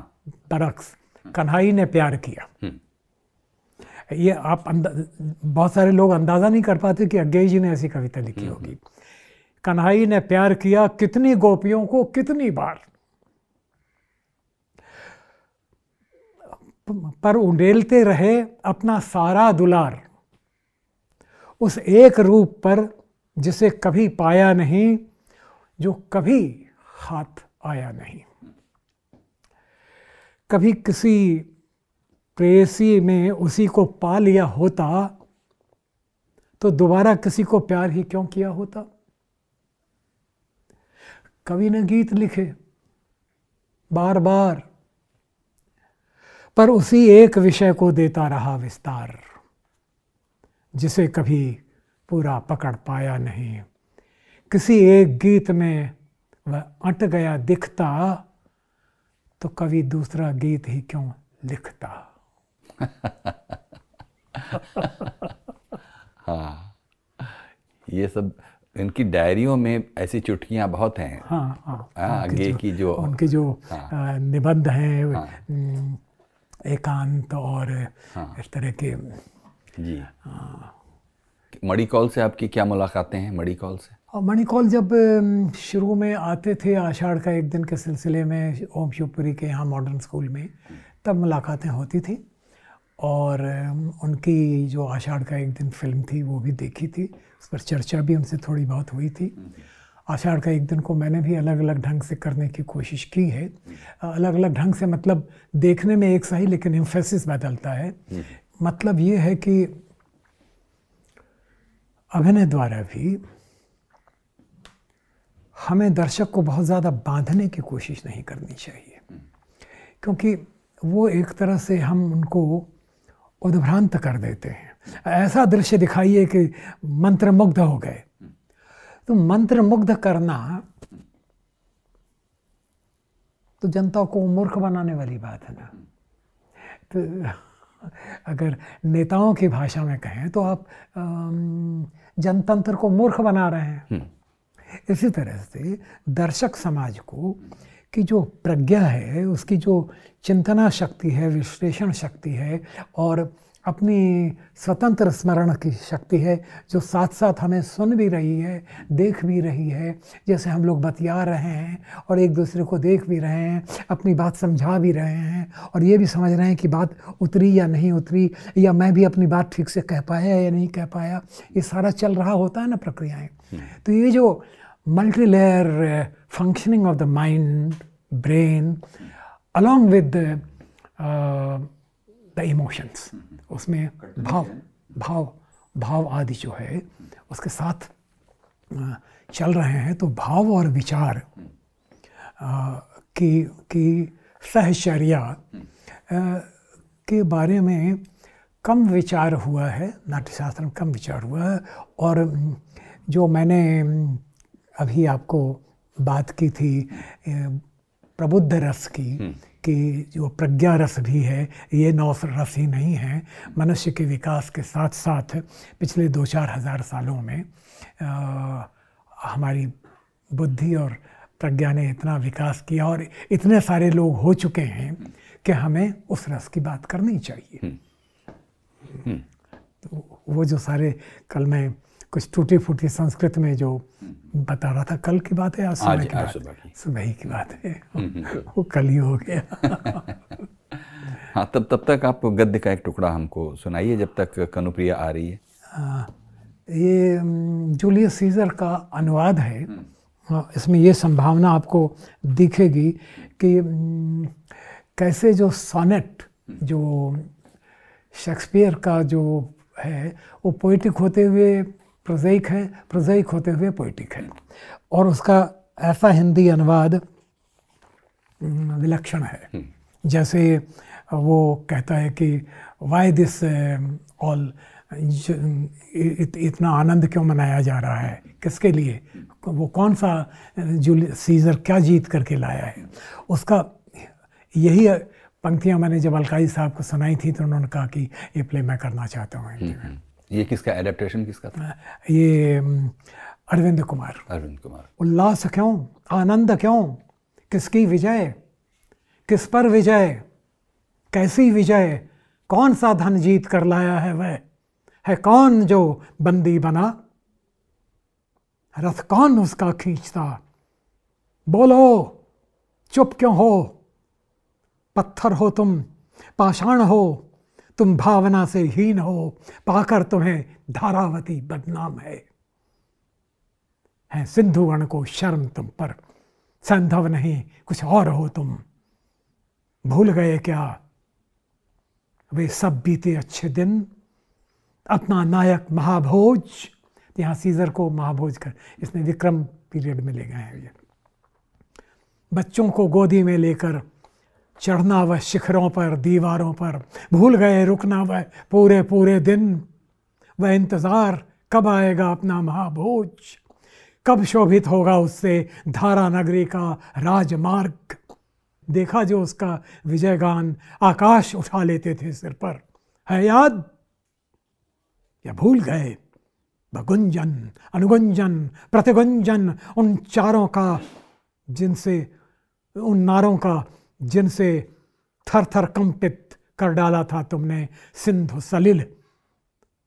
अब तुम फिर से सज धज कर निकले हो इस विक्रम का स्वागत करने, कर डाले सारे काम बंद, पुष्पों से भर डाला है राजमार्ग, बोलो विक्रम की जय, किस पर जय है, उस महाभोज के बेटों पर जय से बोलो, किस पर जय है। हारे हैं जो वे सैंधव थे अन्न नहीं, वे अपने थे सारे जग में, सैंधव पुत्रों के पीछे दौड़ा था विक्रम बार बार। लाल हो साल हो पूरे 4 साल, सारे जग ने देखा सैंधव गण का विनाश, जाओ जाओ घर जाओ, देवी से मांगो क्षमादान, बरसेगा तुम पर क्रोध प्रबल, होगा धरती पर वज्रपात। अब ये भाषा शेक्सपियर का इस तरह का हिंदी भाषा में। अच्छा, तो जो ये साहित्य यानी चाहे वो काव्य हो या गद्य हो, इसके जो आवृत्ति को खुद करते हुए और सिखाते हुए, इंस्पायर करते हुए कि कुछ बातें हमारे देखने वालों के लिए कहिए कि आवृत्ति करते समय किन चीज़ों का ध्यान रखा जाए जिससे आवृत्तिकार ज़्यादा विश्वसनीय और प्रभावशाली हो पाए। अक्षर जिनसे शब्द बनते हैं, अक्षर में 2 भेद हैं, स्वर और व्यंजन। तो स्वर तो ज़्यादा स्वाभाविक रूप में हमारे पास आ जाता है, जन्मजात है। शायद मानव प्राणी में स्वरों की स्थिति थोड़ी ज़्यादा है, चतुष्पदियों में उतनी अभी तक नहीं हुई है, लेकिन ये खोज का विषय है। लेकिन निश्चय ही व्यंजन, जिसको अंग्रेजी में कॉन्सोनेंट कहते हैं, वो भी हमारे यहाँ देवनागरी में तो बहुत है। हमारे यहाँ व्यंजन भी अंग्रेज़ी में जहाँ की वावल सिर्फ 5 हैं, हमारे यहाँ तो ओ ई ओ ई अंगा करके 9 या 11 के करीब हैं। तो स्वर और व्यंजन के भेद को प्रारंभिक शिक्षण में, चाहे जिस भाषा के भी स्वर व्यंजन हो, चाहे बांग्ला के हों, उर्दू के हों, हिंदी के हों, तो उसके उच्चारण पर ध्यान देना चाहिए कि स्वर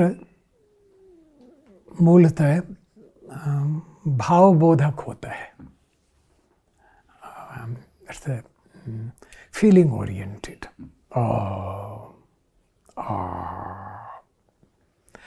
लेकिन जो व्यंजन है वो वर्णनात्मक है, डिस्क्रिप्टिव है।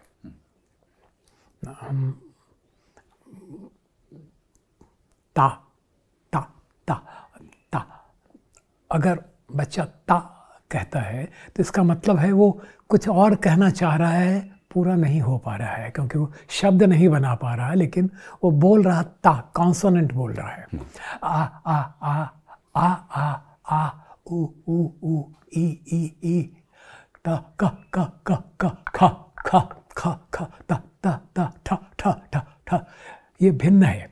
जो ही आप देखें कि कोई व्यंजन बोलने की कोशिश कर रहा है बच्चा, तो वो कुछ और कहने की कोशिश कर रहा है, कह नहीं पा रहा है। लेकिन जबकि वो आ ओ कर रहा है तो उसके भाव पूरे हो पा रहे हैं। ऐसी मेरी समझ है, आपका इससे मतभेद हो सकता है और इस पर और गवेषणा चिंतन होना चाहिए भाषाविदों के द्वारा, और जो भी नाटक की जो वाचिक की शिक्षा देते हैं उनको इस पर सोचना चाहिए।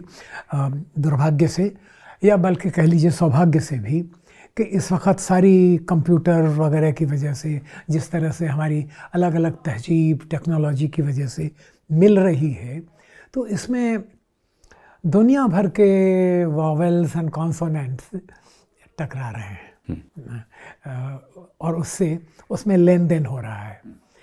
इससे कुछ अभी हमें टूटता हुआ नज़र आ रहा है, लेकिन मैं उम्मीदवार हूँ कि शायद इससे कुछ और निकलेगा भी। लेकिन जैसा आपने कहा दर्शकों के लिए, तो मैं ये कहूँगा कि हमारी तालीम में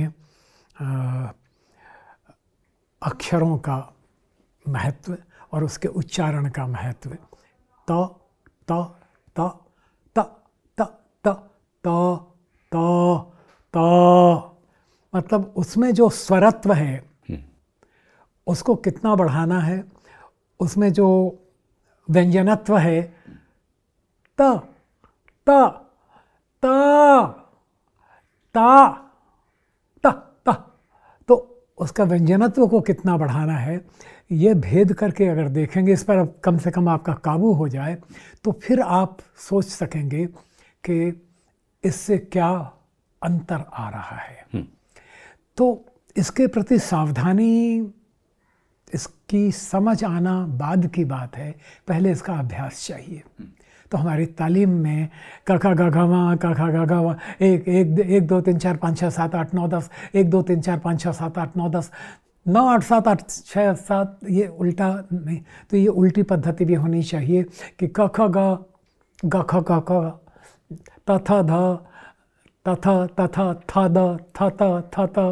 तो अगर ये पद्धति मैंने बनाई थी, मूलतः हमारी एक बड़ी अभिनेत्री हो गई हैं वो सीमा विश्वास, चूँकि आई थी आसाम से, तो उन्होंने कहा बजुआ ये मैं कैसे करूँगी, वो 81 के आसपास की बात है।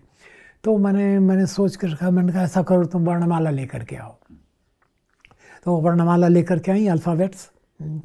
तो मैंने कहा ये क ख ग घ, वो पढ़ रही थी, तो ऐसे ही मेरे दिमाग में आया कि क ख ग घ सीधे क्यों पढ़ रही हो, क ख ग घ कखा गा गा गा तथा दाधा ना पापा भावो माँ, ये तो हमने सिद्धांत के रूप में स्वर और व्यंजन जैसे भी हैं जहाँ से निकलेंगे, वर्णमाला की तरह से हमने तैयारी कर ली।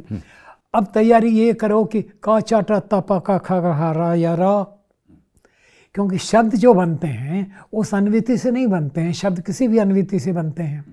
उसका करोड़ों साल का इतिहास है जिसमें वो अलग अलग व्यंजन और स्वर आगे पीछे आए होंगे और जिससे अलग अलग अल्फाजों ने अलग अलग मानी अलग अलग वक्तों में कायम किया होगा, तोड़ा होगा, एक्वायर किया होगा।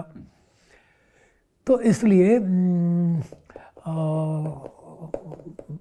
वाचिक के लिए आप जिस भाषा की का वाचिक सीख रहे हैं उसकी वर्णमाला को सिस्टम से फॉलो कीजिए और उसके बाद उसके सिस्टम को तोड़ करके नॉन सिस्टम फुटबॉल प्लेयर की तरह से उस पर दौड़िए, क्योंकि सारे शब्द सारी संख्याएं उसी 1 से 9 और 0 से अरबों की संख्या बन जाती है और उन्हीं आपके 21 या 26 या 31 हरूफों से तमाम अल्फाज बने हुए हैं।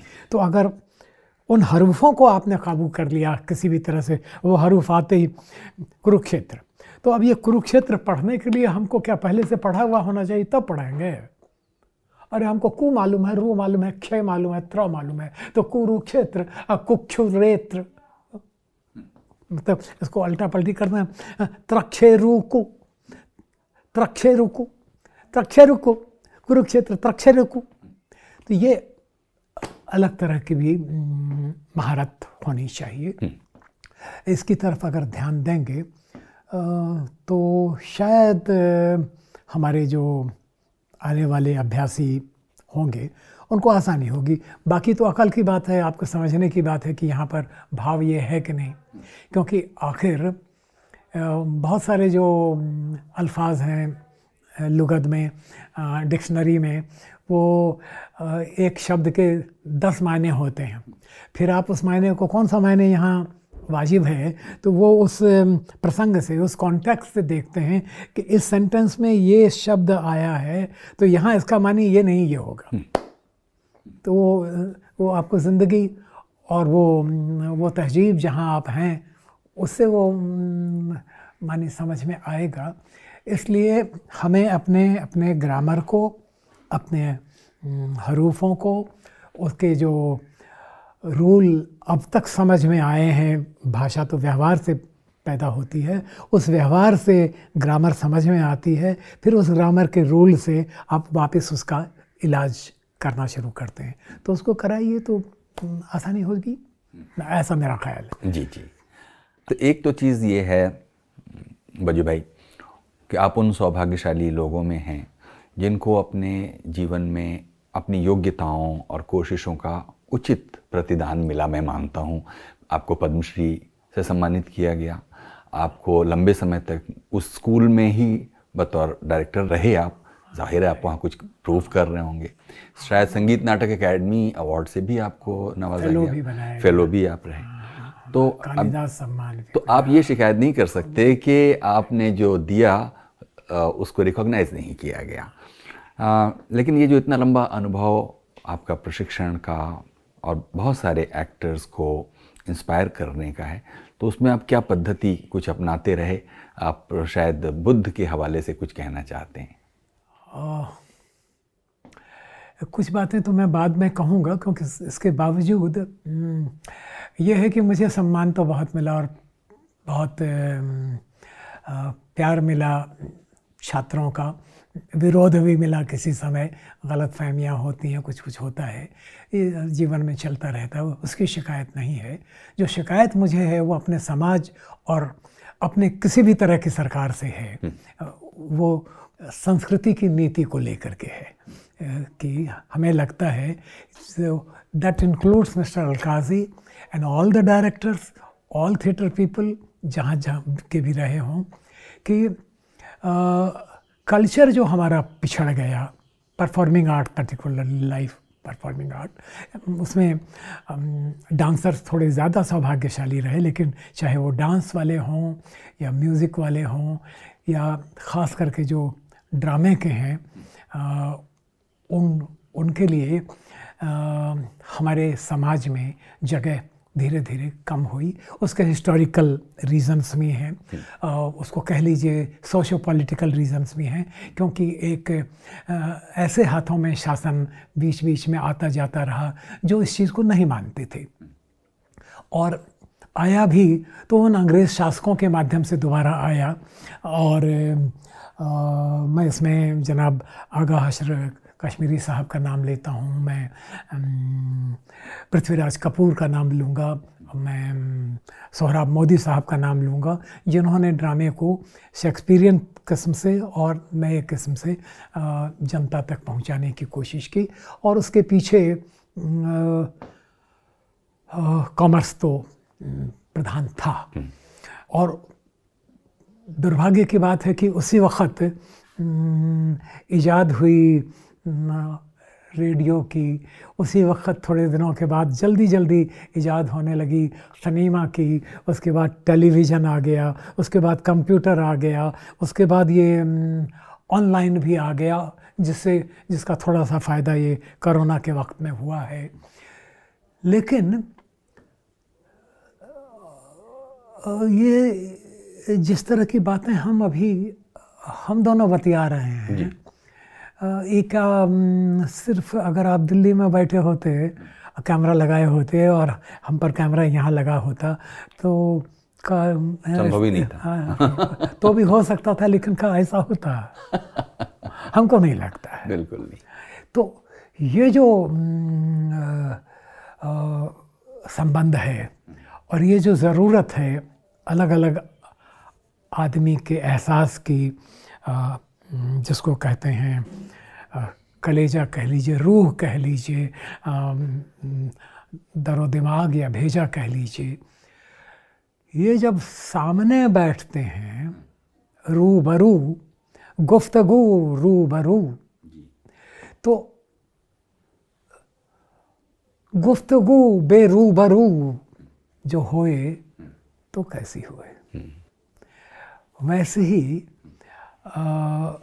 ये रूबरू गुफ्तगू समाजों की, क्रॉस सेक्शन की, लाइव परफॉर्मिंग आर्ट्स की,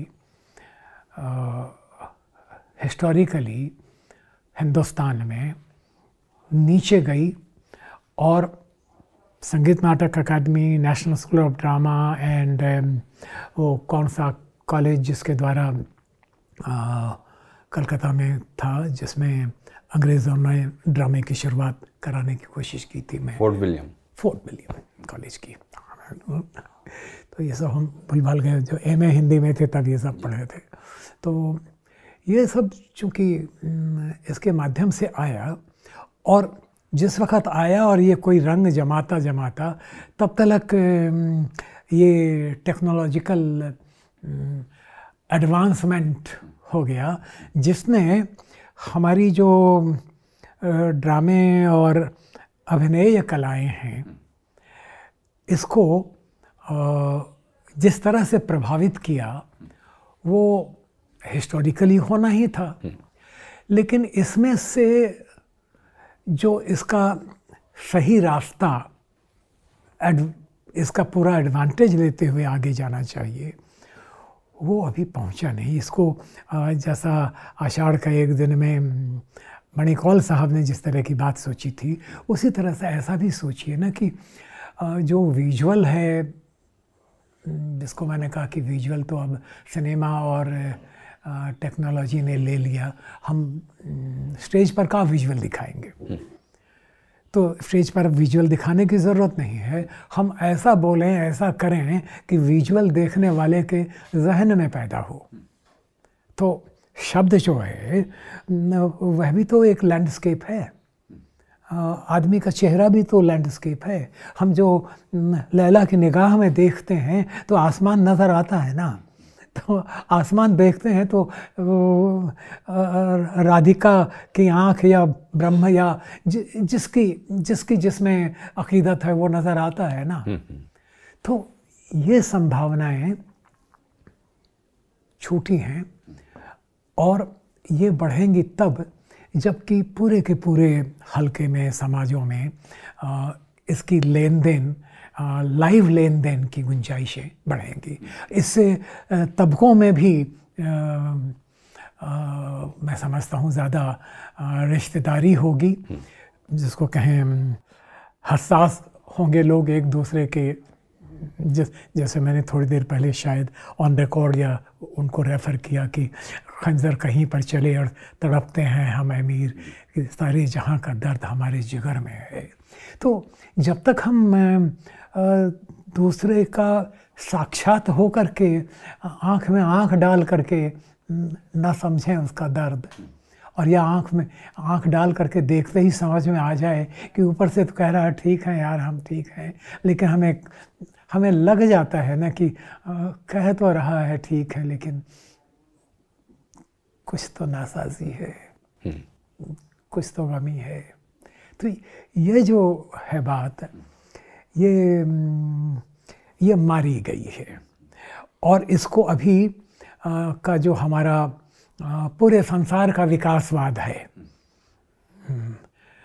वो इसको इसकी तरफ तवज्जो नहीं दे पा रहा है, और इससे जो अगर ऐसा रह गया तो इससे जो इंसान पैदा होगा वो बहुत ख़तरनाक होगा, बहुत ख़तरनाक होगा। उससे किसी की हिफाजत नहीं हो पाएगी, न हिंदू की, न मुसलमान की, न क्रिस्तान की, न किसी भी मजहब को मानने वाले की। ये जो इंसानी चोले में जो हम आए हैं ना, ये इंसानी चोला ख़त्म हो जाएगा। हमको ऐसा डर लगता है, हमको लगता है कि इस रूह का भविष्य रूबरू गुफ्तगू में है, और वो रूबरू गुफ्तगू ये लाइव परफॉर्मिंग आर्ट से ही है। जैसे कि आशिक और माशूक का कितना भी ऑनलाइन मिलना ज़रूरी है सृष्टि के भविष्य के लिए। और तवज्जो चाहूँगा कि हमारे लीडरान, हमारे समाज के जो मौजूदा लीडर हैं या विरोध में हैं या सत्ता में हैं, जहाँ जैसे भी हैं, और हमारे समाज के लोगों को इस ओर ध्यान देना चाहिए, वरना वो गर्त में जाने वाले हैं। और गर्त में गहराई से नहीं जाएंगे, बहुत ऊंची चोटी से गिरेंगे, विकास की सबसे ऊंची चोटी से सबसे गहरे गिरेंगे। वरना अगर ये जारी रखा तो सबसे गहरे डूब करके भी आसमानों से ऊपर होंगे। तो बजवाई बातें इतनी दिलचस्प हैं कि दिल ही नहीं चाहता कि यहाँ पर विराम भी लिया जाए, और मेरा तो बहुत मन है कि ये बातें बस चलती जाएं, लेकिन आखिरकार वक्त की तो एक छोटी पाबंदी को फॉलो करना ही पड़ेगा। और यहाँ हम अपने देखने वालों को बस ये बताना चाहते हैं कि आप हमारे प्रोग्राम्स इतने शौक़ से देखते हैं कि उनकी तकनीकी जो अच्छाइयाँ बुराइयाँ भी बहुत बारीकी से नोटिस करते हैं। इस वक्त जब हम बज्जू भाई से बातचीत कर रहे हैं, बज्जू भाई के ठीक पीछे एक डिजिटल आईना था जो अब तक लेटअप था, लेकिन कुछ मौसम, कुछ वो डिजिटल जो एक धोखेबाजी होती है, इस वक्त वो लेटअप दोबारा नहीं हो रहा है। तो हम उम्मीद करते हैं कि आप इस तकनीकी खामी को इस सूचना के साथ आगे देखेंगे। तो बज्जू भाई, जहाँ हमने बीच में थोड़ा सा विराम लिया था, उसमें आप ये बताने वाले थे कि धम्मपद से एक छोटा टुकड़ा आप लेकर किस तरह अपने विद्यार्थियों को रियाज का महत्व बताते हैं। जी, ये मैंने इसको मार्क करके रखा है आपके लिए। देखिए, अभिनय के कई सिस्टम, नाट्यशास्त्र के बाद अभिनय दर्पण है, बाद में जो सबसे दुनिया में फेमस हुआ वो मेथड जिसको कहते हैं स्टानिस्लावस्की। तो वैसे ये नाम हालांकि गलत है, मेथड तो सभी कुछ है, जो भी कुछ है, बताता है, जो कोई भी बताता है उसका अपना मेथड होता है। यहाँ मैं, चूँकि आपने सवाल जो किया इसके साथ साथ ये ज़रूरी है कि स्टानिस्लावस्की ने जिस वक्त मेथड की बात की और जो उन्होंने लिखा अभिनय को लेकर के, an actor prepares and creating a role वगैरह, तो उस वक्त लिटरेचर में और आर्ट की दुनिया में रियलिज़म का बोलबाला था, इसलिए मेथड एक्टिंग उसको कहा गया और वो रियलिज़म से जुड़ा। जबकि हमारे यहाँ हिंदुस्तान में जो हमारे जो व्याख्याकार और शास्त्रकार हुए हैं, उन्होंने आर्ट एंड लिटरेचर को यथार्थवादी माना ही नहीं। यथार्थवादी आधिकारिक अनुभूति या विचार के स्तर पर नहीं, फैक्चुअल रियलिटी की बात, मतलब फैक्चुअली यहाँ समंदर नहीं है, लेकिन हम दर्शक को कहते हैं कि मान लो कि हम समंदर के किनारे हैं और हमारी माशूका हमसे मिलने आ रही हैं और वो लहरों को देख रही है। तो हमारा दर्शक ये नहीं पूछता कि समंदर कहाँ है यार, झूठ बोलते हो, वो मान लेता है। ये जो सपोजिशन है, ये जो स्टाइलाइजेशन है, हमारे तमाम लिटरेचर की, हमारे एस्थेटिक्स सौंदर्य शास्त्र की बुनियाद वो है। इसी प्रकार अभिनय में जब बात करते हैं तो हम एक्टर को जब प्रैक्टिस कराते हैं, चाहे आप तलवारबाजी की, उठक बैठक की, मसल्स की, कुश्ती की, दाएं बाएं नाचने की, रिदम की, ताल की, आवाज़ की, भवों की, अपनी अपनी जो फेशियल मसल्स के कंट्रोल की जो कथकली में सिखाई जाती है, ये सब मैंने अपने सिलेबस में डाला था 1981 वाली एकेडमिक काउंसिल में। बाद में ये जहन में आया कि हमें अपने भावों पर भी तो काबू पाना चाहिए। अब तक कई तरह के भाव माने गए हैं, नवरस माने गए हैं। उसी सिलसिले में मैं धम्मपद, बुद्ध का, बाबा साहब अम्बेडकर की प्रेरणा से ये सब भी मैं पढ़ने की कोशिश की, तो उसमें एक जगह मुझे लगा कि ये बहुत अच्छा है एक्टर को बताने के लिए कि एक पाली में वो कहते हैं पुत्ता मत्थि धनम मत्थि इति बालो विहंगति अत्ता ही न अत्तनो नत्थि कुतो पुतो कुतो धनम, जिसका हिंदी में अर्थ होगा, संस्कृत में भी दिया है इसमें जी। मेरा पुत्र है, मेरा धन है, इस प्रकार मूर्ख परेशान रहता है, जबकि मनुष्य का आत्मा या मन ही उसका अपना नहीं है, तो पुत्र और धन कहाँ से उसका होगा। ये धर्म की शिक्षा है एक तरह से दैनिक व्यवहार के लिए। लेकिन अभिनय के क्षेत्र में अगर देखें तो हम बॉडी को काबू में करने के लिए व्यायाम कर रहे हैं, कसरतें कर रहे हैं, योगा कर रहे हैं, लेकिन मन को काबू में करने के लिए, जिसमें मेमोरीज़ हैं, मतलब स्मृतियां हैं, कल्पनाएं हैं, इच्छाएं हैं, उसको भी तो काबू करने का अभ्यास करना चाहिए। तो इसलिए स्मृति को काबू में करो। स्मृति के क्रम, कभी आप सुबह उठे थे तो पहली चीज़ आपको अभी क्या याद आती थी और उसके बाद कौन सी याद आई, लेकिन घटित 7 बजे कुछ हुआ था, 8 बजे कुछ हुआ था, लेकिन आपको 8 बजे वाला पहले याद आता है, 7 बजे वाला बाद में याद आता है, और 7 बजे वाला याद आने के बाद फिर जो 9 बजे हुआ था वो याद आता है।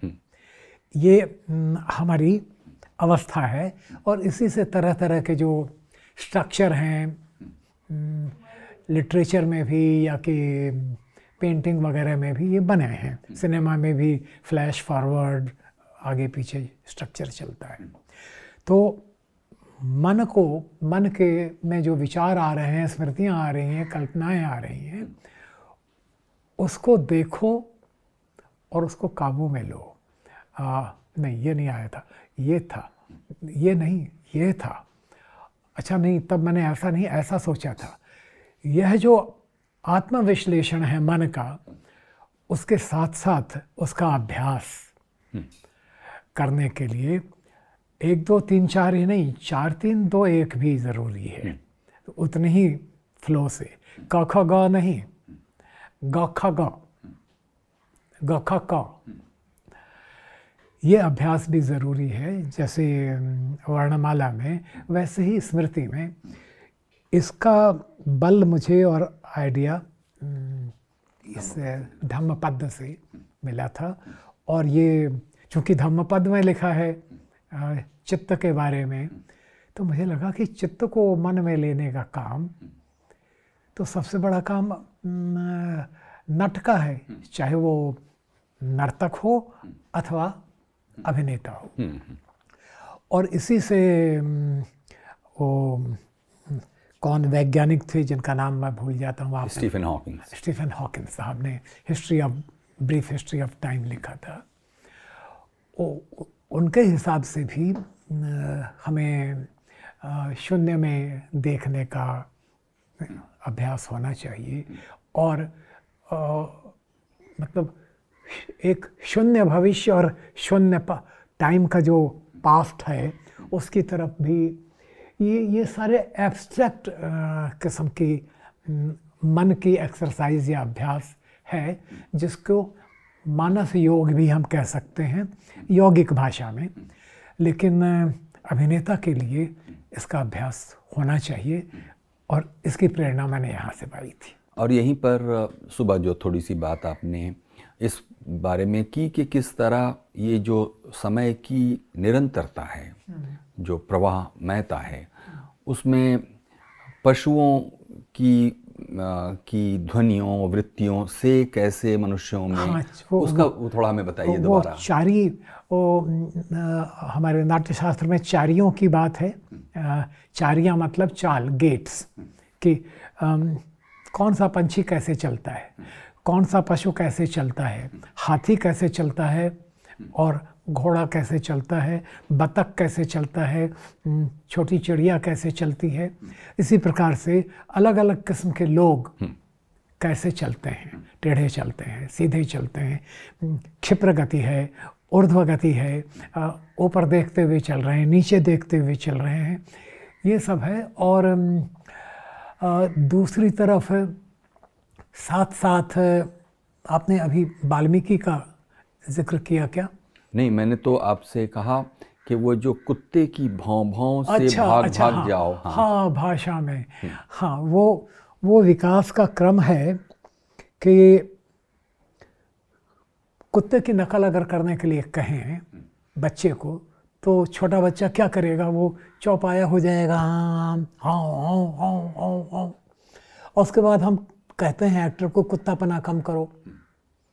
इसमें जो डॉगनेस का जो इमिटेशन है, जो आप लिटरल इमिटेट करने की कोशिश कर रहे हो, तो उसको कम करो। हाँ हाँ हाँ हाँ माँ हाँ जाओ जाओ जाओ, अरे जा ना, चले जा, जा जा जा ना।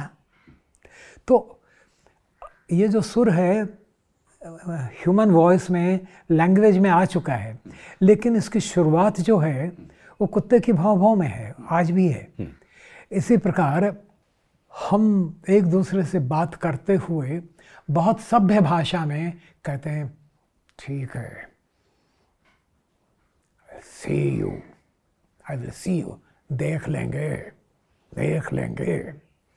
ये जो गुर्राहट है, ये गुर्राहट कहाँ से है? ये उसी पशु से आई है ना, या उसी घड़ियाल से आई है ना।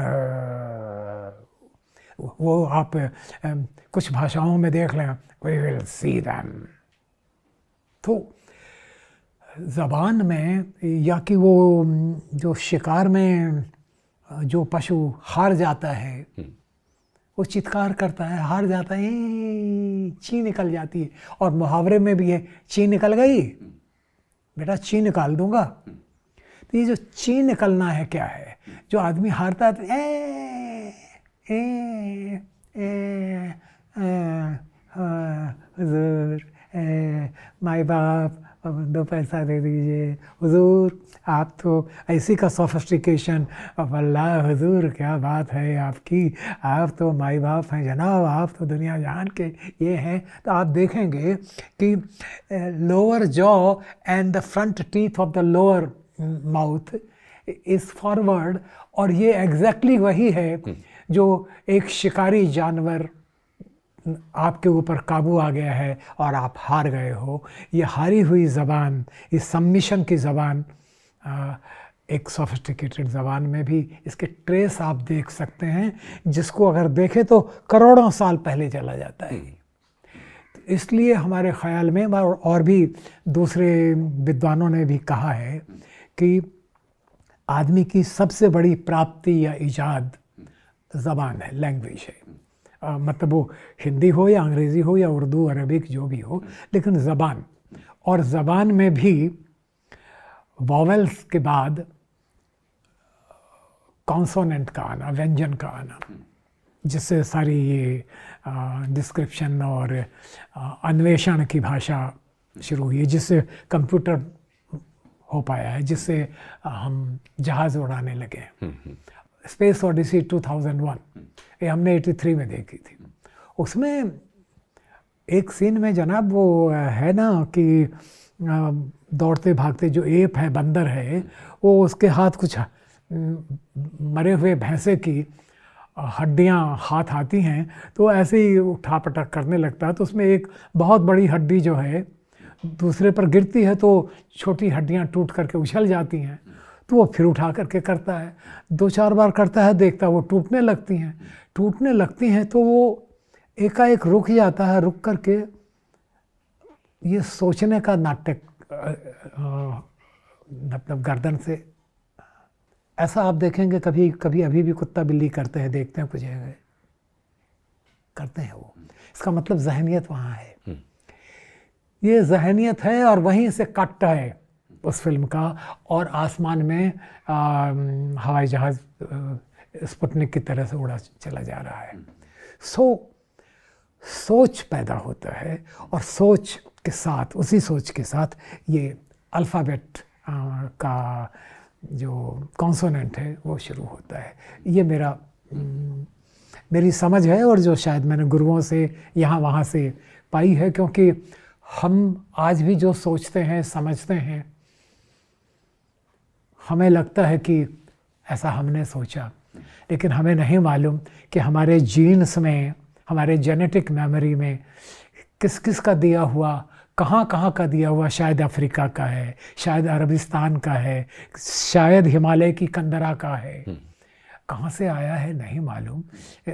हो सकता है कि इस धरती पर जो जीव पैदा हुआ उसका कोई कण जो है शायद किसी दूसरे प्लैनेट से आया हो, जिसकी वजह से जर्मिनेशन हुआ। तो ये तो महा अनंत है, और इसलिए इसका आदि बताना भी मुश्किल है, अंत तो पता नहीं है नहीं है। हाँ, लेकिन एक बार ज़रूर, इस वक्त ये जो कोविड का टाइम है, कोरोना का, इसने आदमी के दिमाग को इतना तो बता दिया है कि तुम उस कीटाणु के बराबर भी नहीं हो। एक कीटाणु जैसी चीज़ ने पूरे संसार को हिला करके रखा है। वैसे हो सकता है ये कीटाणु भी किसी आदमी का पैदा किया हुआ हो, लेकिन ये बात मैं कहना चाह रहा था कि ठीक है। तो अब बिल्कुल आखिरी सवाल पूछूंगा, उससे पहले एक ऐसी मांग करूंगा जिससे आप कहेंगे कि मतलब इससे अच्छा कि तुम मेरे घर से बाहर चले जाओ वगैरह वगैरह। हाँ? कि मतलब आप कुछ गा कर सुनाइए। गा के सुनाओ? जी, मुझे गाना आता ही नहीं। नहीं, आप कुछ ऐसे पता ही नहीं आता जो नॉर्मली गांव में सुना हुआ सुनाई। हाँ, सुना तो वही सुना हुआ था कि माया के मोह कवन की क्या कहूँ कहानी, परदेसी भय है सुनकर हंस दोगे मेरी नादानी परदेसी। इसको गा के सुनाइए। तो, लेकिन गाना कोशिश की, हालांकि मैं मानता हूँ कि गायन कलाओं में सबसे एक उच्च और महत्वपूर्ण कला है, लेकिन हमको हमारा बचपन बिल्कुल जैसा मैंने बताया कि घर में बंद कर दिया जाता था तो खिड़की पर बैठा रहता था, तो मुझे उसकी शिक्षा कतई मिली ही नहीं। लेकिन फिर आपने गाने लिखे लिखते वक्त भी कुछ इंसान लिखते वक्त जैसे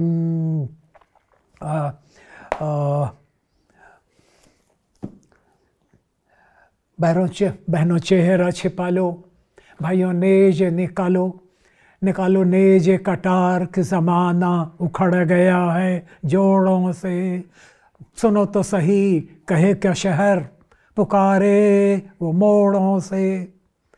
तो ये बर्तोल्ट ब्रेख्त की एक नाटक का मैंने हिंदुस्तानी तर्जुमा या एडेप्टेशन किया था, उसमें ये गीत लिखे थे और बहुत सारे गीत दूसरे अनुवाद जो मैंने किए कई नाटकों के उसके लिए लिखे, या ए कहूँ गोली कहूँ नहीं बोली उठ गई शहर लखनऊ की डोली, ए कहूँ गोली कहूँ नहीं बोली। ये वाजिद अली शाह शतरंज खेलते रहे, ये करते रहे और कहीं कोई एक गोली नहीं चली, कोई रेजिस्टेंस नहीं हुआ, एंड लखनऊ शहर was won over by the Britishers. तो ये गीत 4 पंक्तियों का, कारंत जी ने इसका म्यूज़िक किया था, प्रसन्ना ने ये प्ले लिखा था। इस तरह के 100-125 गीत होंगे। गीत तो हम ले करके नहीं बैठे, वरना हम अपने जो गीत लिखे में उसको हम थोड़ा सा उसकी रिदम से बता सकते थे। हाँ, इसमें है एक राम कली तू बहुत भली है,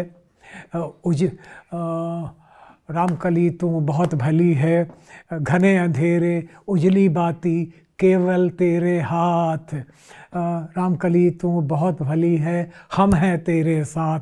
इस तरह के कुछ गीत लिखे थे।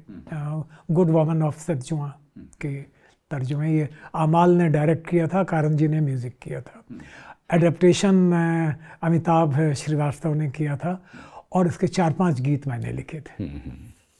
तो देखिए, आप तो बतौर एक्टर, बतौर डायरेक्टर, अनुवादक आपने बहुत सारे नाट्य रूपांतरण किए, गाने लिखे, प्रशिक्षण तो आपने लंबे समय तक किया ही, एडमिनिस्ट्रेशन किया और संस्कृति के क्षेत्र में भारत सरकार को अनेक आपके सुझाए हुए जो बिंदु थे वो उन तक पहुँचे और उन्होंने कुछ को लागू भी किया। आपने अपने कार्यकाल में, चाहे वो जश्न बचपन हो, चाहे वो भारंगम हो, अभी हम लोग इसकी चर्चा भी कर चुके हैं, तो ये सब बातें, फिर यूनेस्को के ज़रिए आपने वर्ल्ड थिएटर डे पर जो संदेश दिया, ये सब चीज़ों को देखते हुए आखिर में आप हमको बताइए कि भारत में संस्कृति की जो नीति है, राष्ट्रीय संस्कृति नीति, उस पर आपके क्या थोड़ा सा आपकी जो मतलब भारत में जो सांस्कृतिक नीति है भारत सरकार की, उसके बारे में आप चंद शब्द कहिए, फिर उसके बाद हम लोग ये बातचीत वाइंड अप करेंगे। मैंने थोड़ा सा हाल में जो शिक्षा नीति के पेपर्स आए और देखा था, उसमें एक बात बहुत अच्छी लगी कि साइंस लेते हुए भी आप चाहें तो म्यूज़िक ले सकते हैं। ये एक बहुत फॉरवर्ड कदम है हमें, वरना ये ममानियत होती थी कि अगर आप विज्ञान पढ़ रहे हैं तो संगीत नहीं सीख सकते।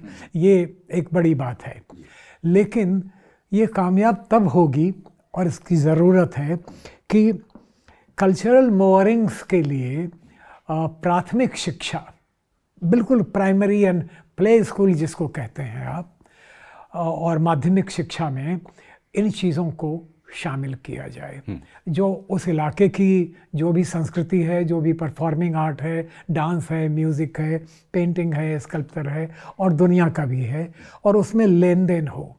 मतलब मणिपुर के बच्चे महाराष्ट्र के बच्चों को आकर के अपनी चीज़ करतब दिखाएं और महाराष्ट्र के जो गांव के बच्चे हैं वो मणिपुर के बच्चों को देखें। इसके लिए इस तरह का बाल संगम एक्सचेंज होना चाहिए। ये इंटर कनेक्शन, मैं बताऊं कि मैं यूथ फेस्टिवल 61 में आया था, उस वक़्त मैंने ताल कटोरा गार्डन्स में जो मैंने पहली बार चिंकी आइड हमारे मणिपुर के बच्चे देखे थे, मैंने काली सुंदर सुंदरियाँ बच्चियाँ देखी थी तमिलनाडु की, केरल की, और उनकी बातचीत देखी थी। तो हमें लगा था कि हमारा हिंदुस्तान इतना बड़ा है, इतनी तरह तरह के लोग हैं। तो ये मोरिंग्स अगर बचपन से आज के ज़माने में नहीं की जाएगी कल्चर और इसके एजुकेशन के द्वारा, तो हम किस ह्यूमन इंटीग्रेशन की बात करेंगे? वो सिर्फ टेक्नोलॉजी के द्वारा तो नहीं होगा ना। उसके लिए हमें संगीत, नृत्य, चित्रकारी और बाल मन से जोड़ना पड़ेगा, और उसमें एक्टिंग को, अभिनय को भी शामिल करना चाहिए। बल्कि मैं, चूँकि बात अभी हर बार हमें कहीं ना कहीं बात को रोकना तो पड़ता ही है, गो की बात रुकती नहीं, बात चलती चली जाती है, कि क्यों मैं समझता हूँ कि अभिनय हमारी वृत्ति का गहनतम हिस्सा है। नृत्य क्यों हमारा गहनतम हिस्सा है? क्योंकि सब एटॉमिक स्ट्रक्चर को तोड़ करके अगर देखें तो सब एटम का एक कण जो है, परमाणु, वो नाच रहा होता है, नर्तित है वो। और वो कैसे नाच रहा है इसको आज तक वैज्ञानिक इतना ही समझ पाए हैं कि इलेक्ट्रॉन प्रोटॉन में से कोई एक है जो उसको एनर्जी देता है और वो नाचता रहता है। ऐसे ही जब जीव पैदा होता है, चाहे वो कुत्ते बिल्ली का बच्चा पैदा हो, गाय का बछड़ा पैदा होता है, और 2 दिन के अंदर वो दुम उठा करके कैसे वो उचकता कूदता हुआ नाचता है। यह जो जॉयफुल डांस है, ये अजीम है। वो पता नहीं वो सब एटम से आया है या पता नहीं किसी परमात्मा, खुदा, ईश्वर, जो भी नाम ले लीजिए, या उस परम शक्ति से आया है। उसको आप बचपन में एजुकेशन में हिस्सा नहीं दे रहे हैं। वही तो अभिनय कराता है, वही तो नृत्य कराता है, वही तो उसको वो आनंद देता है। वह अगर आप रोक देंगे, और रोक कहीं कहीं रुका हुआ है हमारे एजुकेशन में, हमारे कल्चर में, जिससे हमारा पूरा समाज, पूरी आदमियत बीमार है। अगर उसका इलाज करना है तो वो सब एटॉमिक एनर्जी को नाचने दो, उसको एजुकेशन में, प्राइमरी में शामिल करो। वाह, क्या बात है। तो बस इसी नोट पर हम लोग इस चर्चा को समापन की तरफ ले जाएंगे। उम्मीद है बज्जू भाई आपको इस बातचीत में आनंद आया होगा।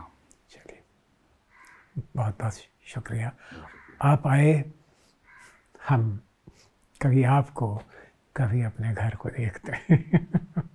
बहुत शुक्रिया।